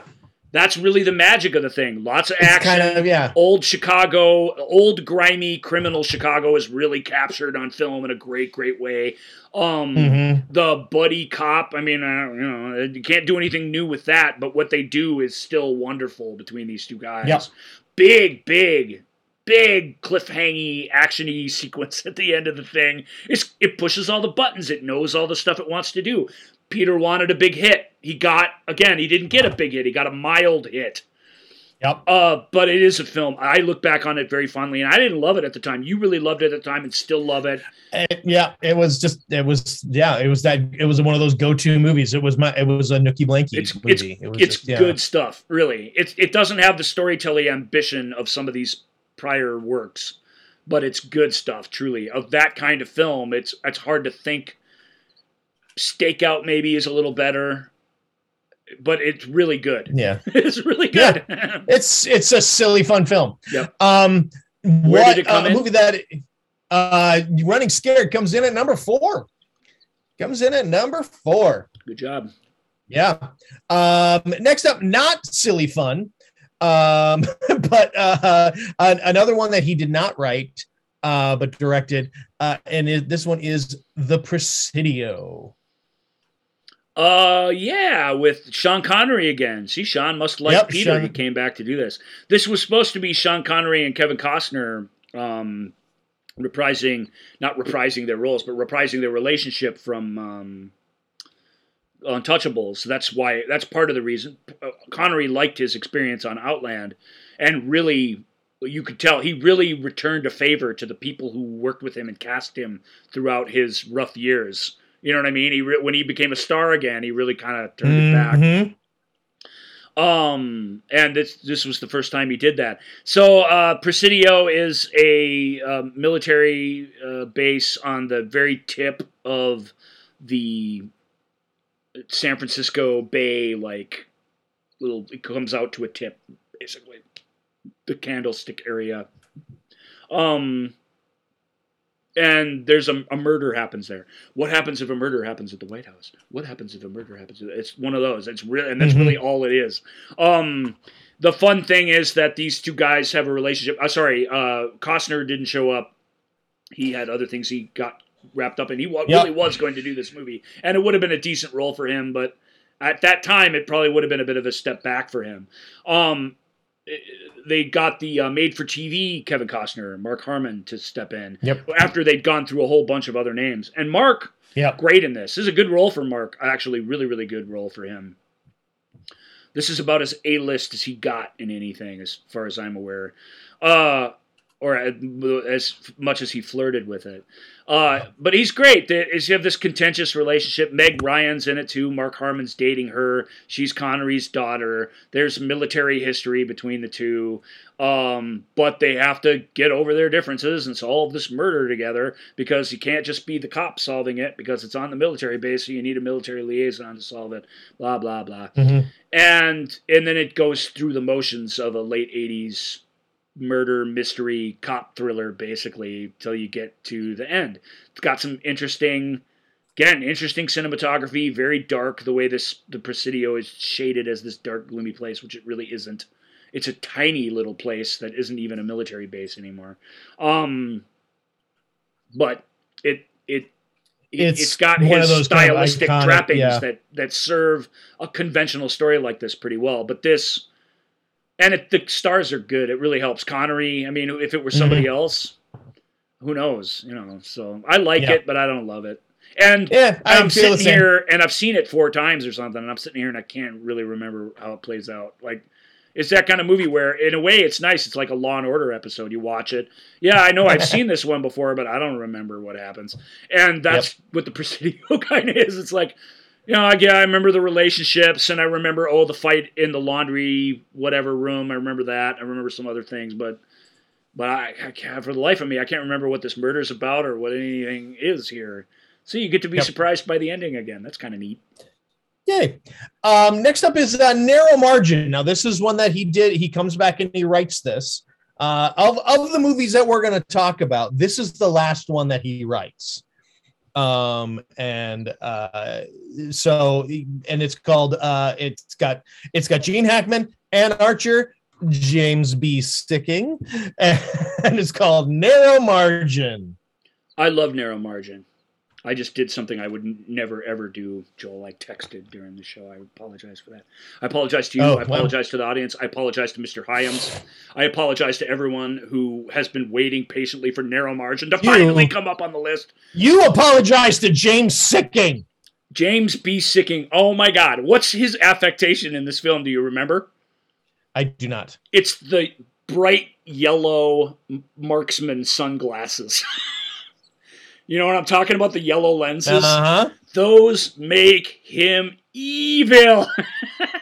I love it. I love it. I love narrow margin. I don't know where I rated it amongst these objectively, but this is a this was a great thing for Peter to do. This is smart. Um, what can I do next? I'm not really sure. Well, let's look. Let's do what we say you should do. Instead of looking at properties I have the rights to and and remaking a famous one that was already an awesome movie for Uh-huh. 1990, let me look at movies that I have the rights to that were good, but maybe weren't great and didn't get all the attention that they could have deserved or that their premise could have lived up to. Narrow Margins, the story of a woman, poor woman, on a blind date, witnesses a murder and gets involved in a conspiracy. She's played by Anne Archer. Her date, I kind of ruined this, but this happens at the beginning. Her date's played brilliantly by J.T. Walsh, always welcome. Um, he's a guy where he should have. He's a guy where he would have been could have been in any of these movies and he'd been great. Yeah, yeah. He he slides right in. Their date is fantastic. Hyams stuff. Uh and now she's running scared not to steal a previous film's title, but I mean she's she's on her own. There's a federal marshal that's dispatched to bring her in as a witness to this who kind of figures out what's happening, played by Gene Hackman, fantastic in this film. It's just this film's just a cheesy chase movie, but it's really the chase part is great. The action is fantastic. There's a car chase in it, the likes of which you've never seen in a film before and will never see. And that sort of storytelling ambition is very much a part of this. But I'm telling you, what it's got that no other movie that I can think of has is James B. Sikking in them yellow shades, man. I, he, he is such an upright, double-breasted douchebag of a villain, and yet, and him and Hackman's stuff just sparkles. They're little. They only have mm-hmm. a couple of talkie scenes together. They're mostly shooting at each other, but it just is wonderful. They find themselves on a train in Canada that's running across the U- bottom of the U.S. Canadian border, and they got to survive on the train until they get to where they can get help. It's that it's that it's gloriously simple thriller formula film, and there's twists and turns and surprises, and Anne Archer and and uh, Anne Archer and Gene Hackman's dialogue is actually more contentious than Sikking's and Hackman's because at least they understand who each other are in this Right, game. right. You know what I mean? Like, there's I don't want to say it's mutual respect because Hackman keeps sort of digging at Sikking in this sort of great way, but there's like, well, we know what we are. With Hackman and Archer, it's like, what? You're not going to survive like on your own. And she's like, well, you're not Right. capable of saving me. And that tension is is loaded in the thing. And it's, I love Mhm. Narrow Margin. It's it's a film that's been treated on home video and on television really, really horribly. It's a film that takes place on a train. You have to watch it in scope. You have to watch it in widescreen. You just flat out have to watch it that way. If you take that away and you cut it in half, it it's a straight to video piece of garbage. If you open it up and you really see what he shot and the way he told the story, it's it's as good as any movie made during this. It's maybe not like fugitive good, but it's really really good. So I love Right. Narrow Margin, and more people should check that out now that you can watch it properly. Well, Narrow Margin uh, comes in Remake of the, Richard Fleischer film from the fifties. Sorry. Sure. Uh, re, uh, it comes in at number five on our Peter Hyams list. Did I mention that Presidio was number six? So this one comes in and edges out Presidio a little bit, Uh, just because yeah. the energy. It's just a less derivative, even though it's the remake. It's the less Yeah. derivative thing for its time. Sure. And Hackman, Uh, man, it's a great, it's a great work Mhm. workman like Hackman performance. You know, this film, the package. There's a whole bunch that came out around this time where he's just awesome. You know, he's not Oscar winning awesome, but he's really, really good consistently through all this stuff. Yep. Uh, next up is uh, is Peter Hyams doing a little kind of wacky, crazy uh, uh, comedy, high concept comedy. Um, and this one uh, stars the um, the the oh the, I I love I love John Ritter. I will always love John Ritter. He's he makes me so happy. Well, um, they tried to get all the stars they could get. This is one of those films where you look at the this is the males considered, this is the females considered. Yep. It's, it's everybody. It's everybody who was making money making movies at this time in the early Mhm. 90s. Um and the master stroke of it because we're not going to spend much time on this other the master stroke of it I suppose is the high concept idea which is fun. It Yep. although it doesn't make me laugh much, which is means it's a failure. It makes me grin a little bit. That's not enough for a film that has this kind of energy to it. Right. It's a film that, like, if Joe Dante made it or somebody like that, it might have been, it might have really worked because he might have really went for it. Uh, Hyams, he he does it, but he he's not that director, so he doesn't, he's not able to really go for it. But the master Yeah. stroke, other than two poor people get trapped in this grisly cynical world of television that sort of meta, you know represents our talk, that dark talk show contest era of the early 90s you know reality tv um is that he cast two sitcom superstars, Pam Dawber and John Ritter, and Yep. and I I'm telling you, I I, I cannot think when, and I've only seen this a couple of times, but I cannot think when I'm watching it of who would have been who could have possibly been better than these two in this film. That you really Right. can't take a movie star and make them John Ritter and Pam Dawber. You just can't, and they're both Mhm. they both are. Also, I think you might have caught a superstar actor slumming in this, and they don't ever give that impression that this is cheap or silly stuff. They play it totally straight. They play the horror of it, and that's the only reason it works to me on any level. Yeah, but yeah. I I don't love it. It's a comedy that doesn't make me laugh. That's it's that's it's and that is a problem. I like that No, it's high concept. right. I like what it's trying to say, but we talked about Scrooge kind of in the same way. That's another film. It's trying to say something, but it doesn't really So manage great. to say it. And this film suffers from kind of the same problems, and it doesn't have a big comic superstar in it. You know, so it You know, that's a great point. Yeah, that's a great comparison. kind of Um, died on the vine a little bit. Mm, Yep, yep. Uh, all right. What's so next up, well, oh, it, uh, it on our list. Uh, stay tuned. Comes in at number eleven. Not bad. 11 um so next up is uh i don't really i have no pithy way to bring us into this it's time cop it's jean-claude van damme We got a two-hitter Jean Claude Van Damme double feature here, and if you're going to watch a. Jean Claude Van Damme double feature, you could do worse than these two movies. Matter of fact, all but two others are worse than these two. So, so they're not the best Peter Hyams movies, folks. Sorry, no But- no they are amongst the best Jean Claude Van Damme films. Starting with Time Cop, a guy who goes around, travels through time, and stops basically people from stealing throughout time. It doesn't really get much more complicated than that. You you want Yeah. it to be about a cop who sets the timeline straight and maintains the integrity of history, but really it's just a good guy chasing bad guys t- by time traveling and keeping them from stealing. Am I wrong about Right. that or that no i mean i mean the, the the stealing is you know the the stealing is in service to try to control the future to gain all this power and and money But this film doesn't no, manage really is. No. demonstrating that, unfortunately. No.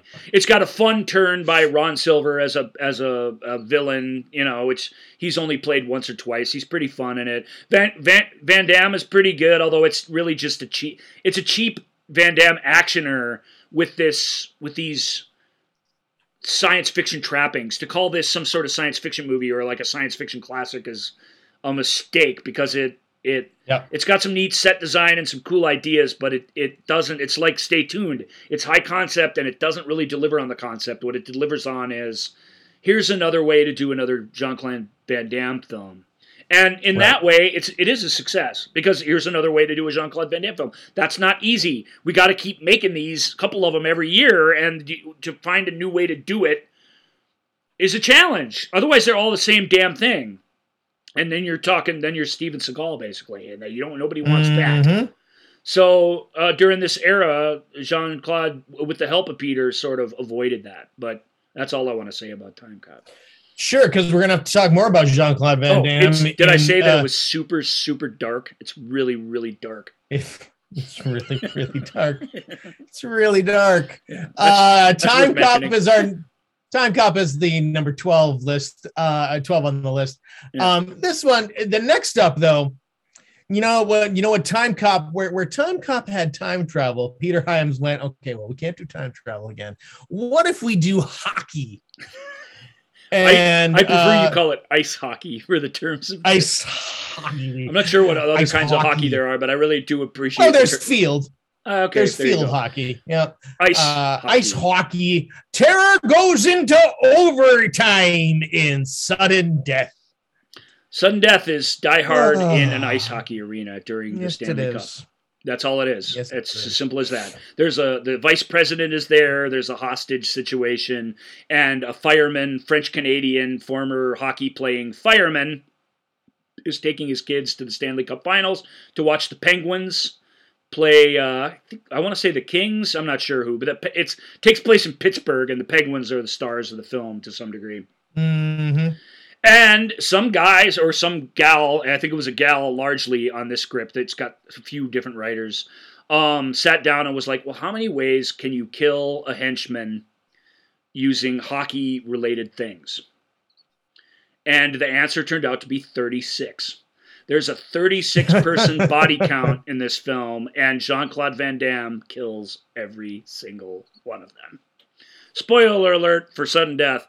The thing that sudden death has that Time Cop doesn't have, because it's certainly not a better movie, is uh, you can have fun with sudden death. You can have a lot of Yeah. fun with sudden death if you come into it in the right frame of mind. Um, and yet it's it's it's the idea initially was to make a parody of the Die Hard films in this setting, Yeah. and they don't. They they have Van Damme who can't be put in a parody. He has to play it straight. That's all. That's his the only thing he's super good at, really, other than like drop kicking people Right. or I guess roundhouse kicking them would be more his thing. But um it it he they play it straight and because they play it straight, it's funnier and more fun as a result. Powers Boothe is the bad guy in it. He's fantastic. Again, he was like their 10th choice, but he was exactly the right guy. Um Right. it the movie uh, Raymond J. Barry's in it, some other folks, but the movie's fun. It's weird. His family, his little girl, and whatever are like wrapped up in this thing. It's all shot on location during a hockey lockout, the NHL lockout in the Civic Arena in Pittsburgh and around Pittsburgh. Pittsburgh's a very cinematic place.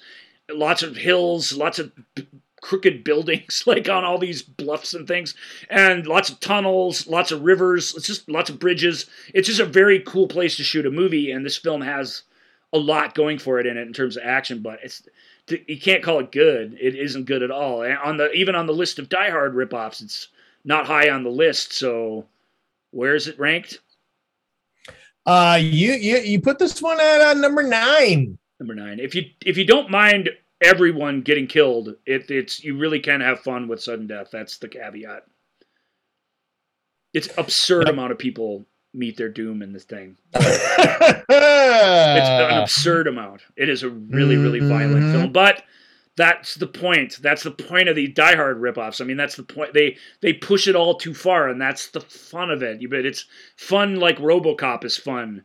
You know, you do you you laugh and you are is, is shocked, but you do need a shower afterwards. So just Yeah. be warned. Um, all right. Next up is 1997's The Relic, and I believe The Relic has made a previous appearance on this show before, Has it? if I remember correctly. I think I might think it might have. But anyway, uh, a homicide detective and an anthropologist try to destroy a South American lizard-like god who's on a people-eating rampage in a Chicago museum. Oh my God! Whoever wrote that synopsis. God bless you. That's awesome. A people eating rampage. rampage. Technically, this guy doesn't want to eat people. He just wants to eat your hypothalamus. Is that too much to ask, folks? Uh, this movie is a for a monster movie is grisly. it's really dark and grisly. It's uh, Lincoln Child and Douglas Preston novel. It's not. I don't think it was their debut novel, or maybe it was, but it was the debut of a lot of their ideas that they've continued throughout their eight million novels together. Um, it's got a great Stan Winston creature in it. The digital effects Mhm. aren't quite up to realizing it, and the suit that they created was apparently very hard to work with. But Hyams brings it together to his credit. He makes it work. He hides it in the shadows, which this, dare I say, The Relic is the darkest movie on this It list. might be. It might be the darkest one because it's all like, yeah, in this, you know, yeah, it's, saying a lot, Joel, to say that. It's so dark because it's just all in the. It's yeah, well, it's in a museum at night. It's in Yeah. a dark, uh, the Field Museum in Chicago. It's the book takes place in New York, but New York Museum of Natural History would have nothing to do with this film. But Chicago Sure. read it and they were like, "This is awesome! A monster in our bring it. museum!" Like they they had the exact opposite reaction. They're like, "Well, the New York Museum said the kids would be scared to go to the museum because of this." They're like, "What? Come on! Nobody Bring comes it. to the museum." Bring it on, you know what I mean? It's like so, and the, the museum is a character in the thing. It's got a strong female character. Penelope Ann Miller plays her. It's got a very fun, wisecracking uh, cop played by Tom Sizemore. Vincent Mhm. D'Agosta great Chicago name. Um, and his si- his partner, played by uh, Ro- Romer, uh, can't remember his name. Uh, Clayton Rohner. Clayton Rohner, he's great in it too. Linda Hunt's in it. She plays the curator of the museum. She's great in it. Um, it's a monster movie, and they're all taking it super serial, and so you don't have to. I mean, that's the gift of a monster movie to me. Really, it, it, this isn't a good movie either. It isn't. The thing looks fake when it's digital. It looks crazy fake when it's on fire. It, it the idea of it like digging through people's spines to take the hypothalamuses out of their brains is Right. horrific and the forensics that surround that idea are awful the but there's some mystical otherworldly magic to it too the I, the premise behind it is good preston and child are good right they're good like michael crichton-esque writers and this film each step of the way has some of these great ideas and it has these moments of profound violence. Um, it has not one, but usually you get one, but it has two sort of mass casualty uh, sequences in it that are, you know, I they're for what they are are really really horrible and just show you how Mhm. un, how unprepared humanity is for this kind of thing and. Uh, it's it's I like it. I mean, because I, like a good old fashioned monster movie whose heart is in the right place. It wants to thrill and scare you, but it is. It softens a couple of the novel's harshest things, but it is a harsh movie. Mhm. That's the thing I remember when I walked out of it was, that I that's not you know I was expecting sort of Jurassic Park light kind of thing. You know, I was not expecting this. This was. I, again, I don't know how many Yeah. people bite it in this thing or get their heads chopped off by this Right. creature, but it's a lot. It's a lot. It's a lot more than you are expecting.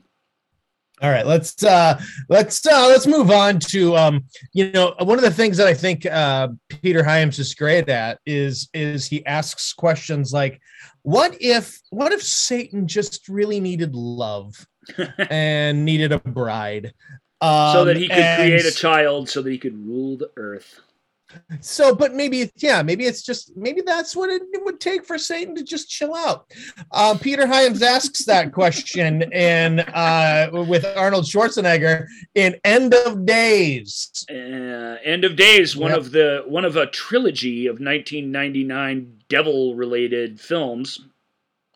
indeed Um, yeah, it it and is it the worst one? I'm gonna say Stigmata is the worst one, but it's yeah it's it's really a pick 'em. The best one is definitely Ninth Gate with Johnny Correct. Depp. This maybe falls in the middle somewhere. Uh, it's got some pretty good. It's got a crazy good Schwarzenegger action scene early on in it, which I don't know that even belongs in this movie, but it makes the movie feel bigger and more eventful. I think that it would otherwise. Um, It's got Schwarzenegger who's game to have a hit, even though this wasn't it. He really is trying his hardest. Um, but it's what it it just it's it's cheap. The Relic is a mean spirited film by design, but this film is like a cheap kind of exploitative thing, and I think maybe that's my reaction to the the devil needs to breed sort of plot line of it. Yeah. Our heroine, played by Robin Tunney, is naked for no reason twice. Um, I guess well Yeah. to make her vulnerable on screen or something, you can come up with whatever excuse. But if you don't have a real reason, then what? Why is this happening? It just it makes me feel. This isn't the time to bring this up, but here's my take in a nutshell. Rob once asked a brilliant question. Rob, super fan, thank you for asking. This is very smart because culturally we it's a very different thing. But what is the difference between violence? Why is violence so celebrated in our films? I just raved about the relics, not even good, and it's super violent. And why are we so scared of sex and nudity and stuff? And I think mm-hmm. what it comes down to is when I see Robin Tunney topless down some long corridor where the devil is coming for her, I get what that's supposed to do to my brain from a storytelling standpoint, but all I see is an actor naked for no reason and what went into that. I can promise you that if you go through all the deaths that have ever happened on screen in Hollywood history, Yep, there were 36 of them in time and sudden death alone. and sudden death alone, if you go back through all of them, you will find maybe a few stories, but hardly any stories of people complaining about being exploited personally. Right. If you go through all the nuded scenes and all the boobs that you've ever seen in a movie, there will be at, at least half, and I think that's an extremely conservative figure, at mm-hmm. least half of them are people being exploited for their bodies, for their sex appeal, for the naughtiness of the thing. And that is a hurtful, ugly, harmful thing. That's a dark thing that Mhm. goes on in Hollywood. And this film has just too much of that, and I, I made it me really hard to get into it. That, and in the end, it's just the plot of The Omen, except not nearly as good, without a child, Right. without a loving father. Instead, you've got Schwarzenegger, who's a hard ass detective who becomes a believer in all this stuff. Yeah. Uh, Kevin Pollak helps when he's on screen, but he doesn't help enough. Um, I felt exploited uh, when uh, the movie The Musketeer came out because I felt like uh, that was taking a story that's a lot of fun and just making it feel, uh, making me feel like, I, wait, I, I don't, why do I hate this? I'm supposed to like this story. This is a dumb movie. Uh, but that's The Musketeer for you. That's the Musketeer for you, baby.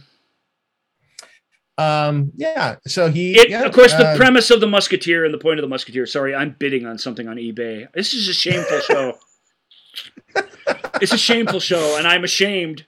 But I, F it, I'm doing it. I want to win this thing. So it's you know y'all. can you share? Can you share what it is that you're trying to win? Well, if I we'll see, we'll see if I win or lose. Okay. We'll know in a couple minutes. All right, next week. Next week. Uh, and this Peter tune- tune Hyams show is going to go over two hours, which shows you he's sort of an epic guy. More than I thought, more than I wanted, Yeah. even. But whatever. Yeah. Uh, what are we talking about? The Musketeer. Here, I'll- Musketeer. I'll, boil it down for you. Crap version of the Musketeer. Joel, what Joel's saying in his seguedness is spot on. This film has no Yeah. reason to exist except for the fight choreography of then hottest guy on the planet, uh, Pooh Chingwei. What's his name?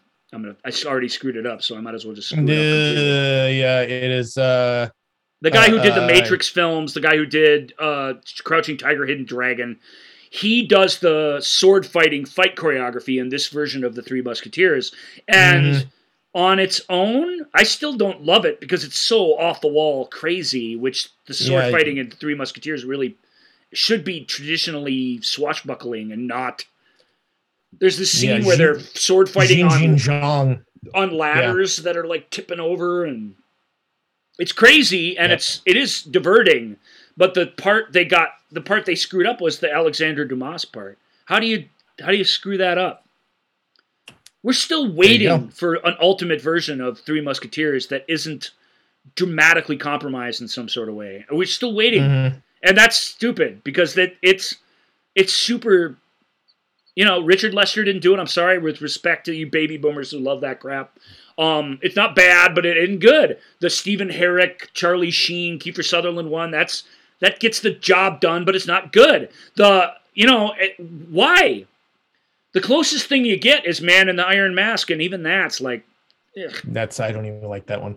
Um, a Sound of Thunder is the final movie on our. Oh, Musketeer. Uh, to no one's surprise, comes in at fifteen. At the, the worst film on this list because it just It it, is, I uh, get why Hyams had to do it and he does it with Yeah. his usual visual flair but the film has nothing but visual flair and it's Mhm. an hour and 40 minutes it's this epic thing told in this tiny stupid way where the only thing happening in it of any value is a gimmick that that is that is a film and a story that's sold down the river for commercial Mhm. reasons and as you'd expect it was a big bomb Right. Do you remember when Edward Burns was trying to be it when they when they were trying to make Edward Burns a thing? Like he was Burns is a good actor. big. He's a good actor, but they were to like, oh, well, well we, we got to put him in like an action film because we got to get him in like a tight shirt and stuff like that. Well, they uh, in a Sound of Thunder, a single mistake in the past by uh, passed by a time travel company in the future has devastating and unforeseen consequences. This is a Michael Ah. Crichton ripoff story, although it's a very famous uh, Sound of Uh, Thunder. Ray who's Brad- the who wrote it? The short Ray story. Bradbury. Ray Bradbury. Okay, so it's a very famous Ray Bradbury story, but it's very. Uh, this is this is a cheap version of Jurassic Park. Peter Hyams, Ed Burns. This film bankrupted Franchise Pictures, which is the worst offshoot movie shingle in the history of movies. They made Driven with Sylvester Stallone. They made uh, Battlefield Earth with John Travolta. They basically took Mhm. old aging stars. Uh, they did a movie with Schwarzenegger that was equally bad. I don't remember what it was.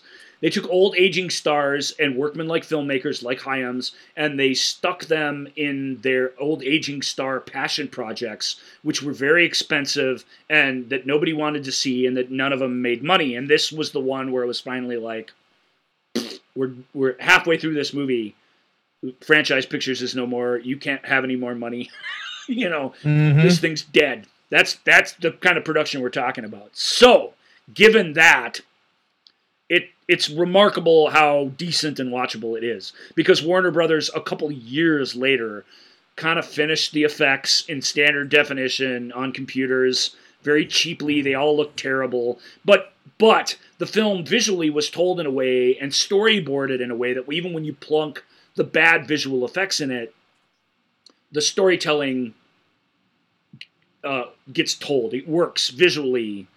Um, but the story is this, these this high concept place to make money um, takes these guys back into time, thousands and thousands of years to dinosaurs, and they allow them to hunt them and kill them.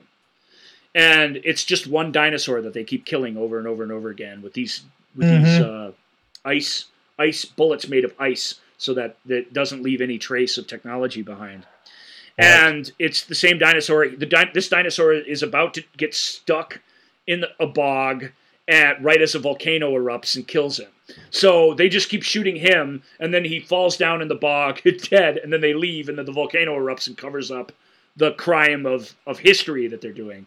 But of course, Joel, something goes wrong one of those times that Mhm. they go in Mhm. Something That's happens happen. where the guns don't work right or the timeline gets changed and they get sent back at not exactly the perfect time and there's this big sort of t-rex attacks action sequence and the future 2055 i believe this film takes place in starts changing and Bradbury's story, I won't ruin the details for you. It's out there. The way the future changes is weirdly specific. and and they capture that on film to the degree that they can with this non-effects budget for this big effects movie. Um, I find it it's not crap. It's watchable. Ben Kingsley plays the evil business guy. Um, Catherine McCormack, I want to say, is in it. She's pretty decent. You know, she's a good actor. Ed Burns is a good actor. So McCormack and Burns, well, they're kind of doing the heavy lifting dramatically in the film, and they're they're doing what they do best, which is keeping this stuff grounded in something meaningful and playing the reality of it. And if they weren't doing that, this film would be a laughable disaster. As it is, it's a sad, you feel sorry for it disaster. And I that's not great, but that's better than the alternative. So this Right, film is right. what? Number 14. Hey, the penultimate The penultimate. films on the Peter Hyams list. Yep. And he's done a few since, and like I said, he did a few before. Um, and it's sad Um, to end with because this was a film with some real ambition. If it had a big effects budget, it would have, it, it still would have been a flop probably, but it would have been a flop that was accomplished and that Mhm. we thought. But the fact that it it didn't come out when it was supposed to, it came out years later. It only came out on video. Uh, the video effects look pretty good on old TVs, but look terrible on new TVs. So you know, it looked terrible in high definition because they're not even really rendered in high definition. Right. Um, right. But I like high Hyams, and I can feel it. I can feel it working. I, I know what that was supposed to look like. You know what I mean? And Mhm. so I, I don't mind it so much. And I like a good Yeah. Bradbury, you know, I like a good don't step on a butterfly in the past sort of tale. That's fun. Boy, the cars in 2055 are going to suck, though, you guys. Buy all the Yeah. cars you can now because it's weird yellow dune buggy city in 2055. No, Dune Buggy City. Oh no. Um, sum up what Peter. It, it feels like the highways. First of all, it feels like the street out front of this building is a highway, which isn't. This is a street. The cars are going way too fast, and it feels like all the cars are like those airport trolleys and things. Those weird cars that are only at airports. Yeah, yeah. You know what I'm t- saying? Like they're not real. They're weird. They don't look like anything that we would we would evolve into naturally. So Indeed. yeah, if, if they were yellow Um, dune all right. buggies, hey, if they were talking yellow dune buggies with personalities, they might actually had something here. Oh my god, that would have been amazing. Um, Something to think about. so, so, so you know, we talked at the top of the show. We talked about Peter Hyams, and we're in this. this I won. um, these these workmen, awesome. These workmen like no directors that. Well, we want to. We got to end this show. We Yeah, spent do. way too long talking about some mediocre films. Yeah, I know. Um, Sorry. and uh but we but you know we wanted to we wanted to honor like these workman directors who uh uh that that you know they're not the auteurs but they are they are entertainers and there is value in entertaining sum up if you could real quick uh peter hyams and his place sort of in in cinema like what what made you want to go let's do let's talk about peter Well, I really like those early films, obviously. I think my enthusiasm for them was pretty obvious. And I do really appreciate a filmmaker who has a hidden sense of style that perhaps in the in the with no art films to his credit whatsoever. You know what I mean? I, I like Mhm, a guy who has a mhm. sense of style that you can track consistently and that he gets in there every time. You know what I mean? Like I really dig that. He is not a he's not a guy without his own cinematic voice. He just has used it for these for these rather straightforward story purposes. And that's Yeah. not like as I say that's not that not only is that not bad, that's great. Um that sense of cinema even in something like Running Scared or even in something like The Presidio that dedication to the craft in those sorts of films is something that I lament that is missing almost Yeah. entirely from today's films. You see it somewhat in genre films. You see it in horror in particular. You see where the style really is still alive when it comes to the cinematography and the, the direction. Not all horror, but you know, lots of it. That's a place where you're working on a small enough level and you've got a built-in enough audience that you can do some stuff uh, these are these sort of straight to Netflix things and these standard biopics and stuff. They lack cinematic style, and that's something that Peter has in spades, man, and delivers in a great way that that doesn't distract from the story, that helps propel the story, and connecting those dots is, is a fun thing. So he's a he's he's just he's a in this category, he's one of the best. And Sure. he's a guy who I've listened to through the years talk about his own work and his his unashamedly enthusiasm about him, and yet his his pragmatical way of looking at the world of Hollywood and movie making is very very cool. So I think he's Yeah. a cool guy worth celebrating. Let's, uh, you know, th- if you haven't checked out some of these films, just the just the tops of the list here: The Presidio, Narrow Margin, Running Scared, Outland, Capricorn One, 2010, the year we made contact. Well, Those like I said, I, and I think well I'm going to stick to this. Yep, Capricorn One and Outland are going to be my next double feature on our show coming up. So if you want to do some yep, and that'll be coming up in a few. Yep, and you haven't seen those, check them out, and then we'll all react to them together. That'll be fun because I. I should switch them now that I've really said my piece on them. But hey, let's let me let's. No, no, Joel 'cause didn't we're get to say much about them. Let me hear what to- the team has to say. yep. You know what I mean? That'll be indeed, neat. Indeed. So Uh, all right, folks, you can reach out to us at the Movie Show with Joel and Ryan page on Facebook and on YouTube. If you're watching the the uh, the video feed on this, you can uh, like and subscribe to that. That would be uh, greatly appreciated. At Ask Joel and Ryan on Twitter, Instagram, TikTok, and uh, at Ask or Ask Joel and Ryan at gmail.com if you want to email us directly. All right, everybody, take care of yourselves. Uh, we will see you all next week. Bye. bye. Thank you for listening to The Movie Show with Joel and Ryan. Remember, all views and opinions represented in this podcast are personal and belong solely to the speaker and do not represent those people, institutions, or organizations that the speaker may or may not be associated with, unless explicitly stated. None of these views and opinions were intended to malign or deceive. And now, here's the producers, circa 1982, to play us out.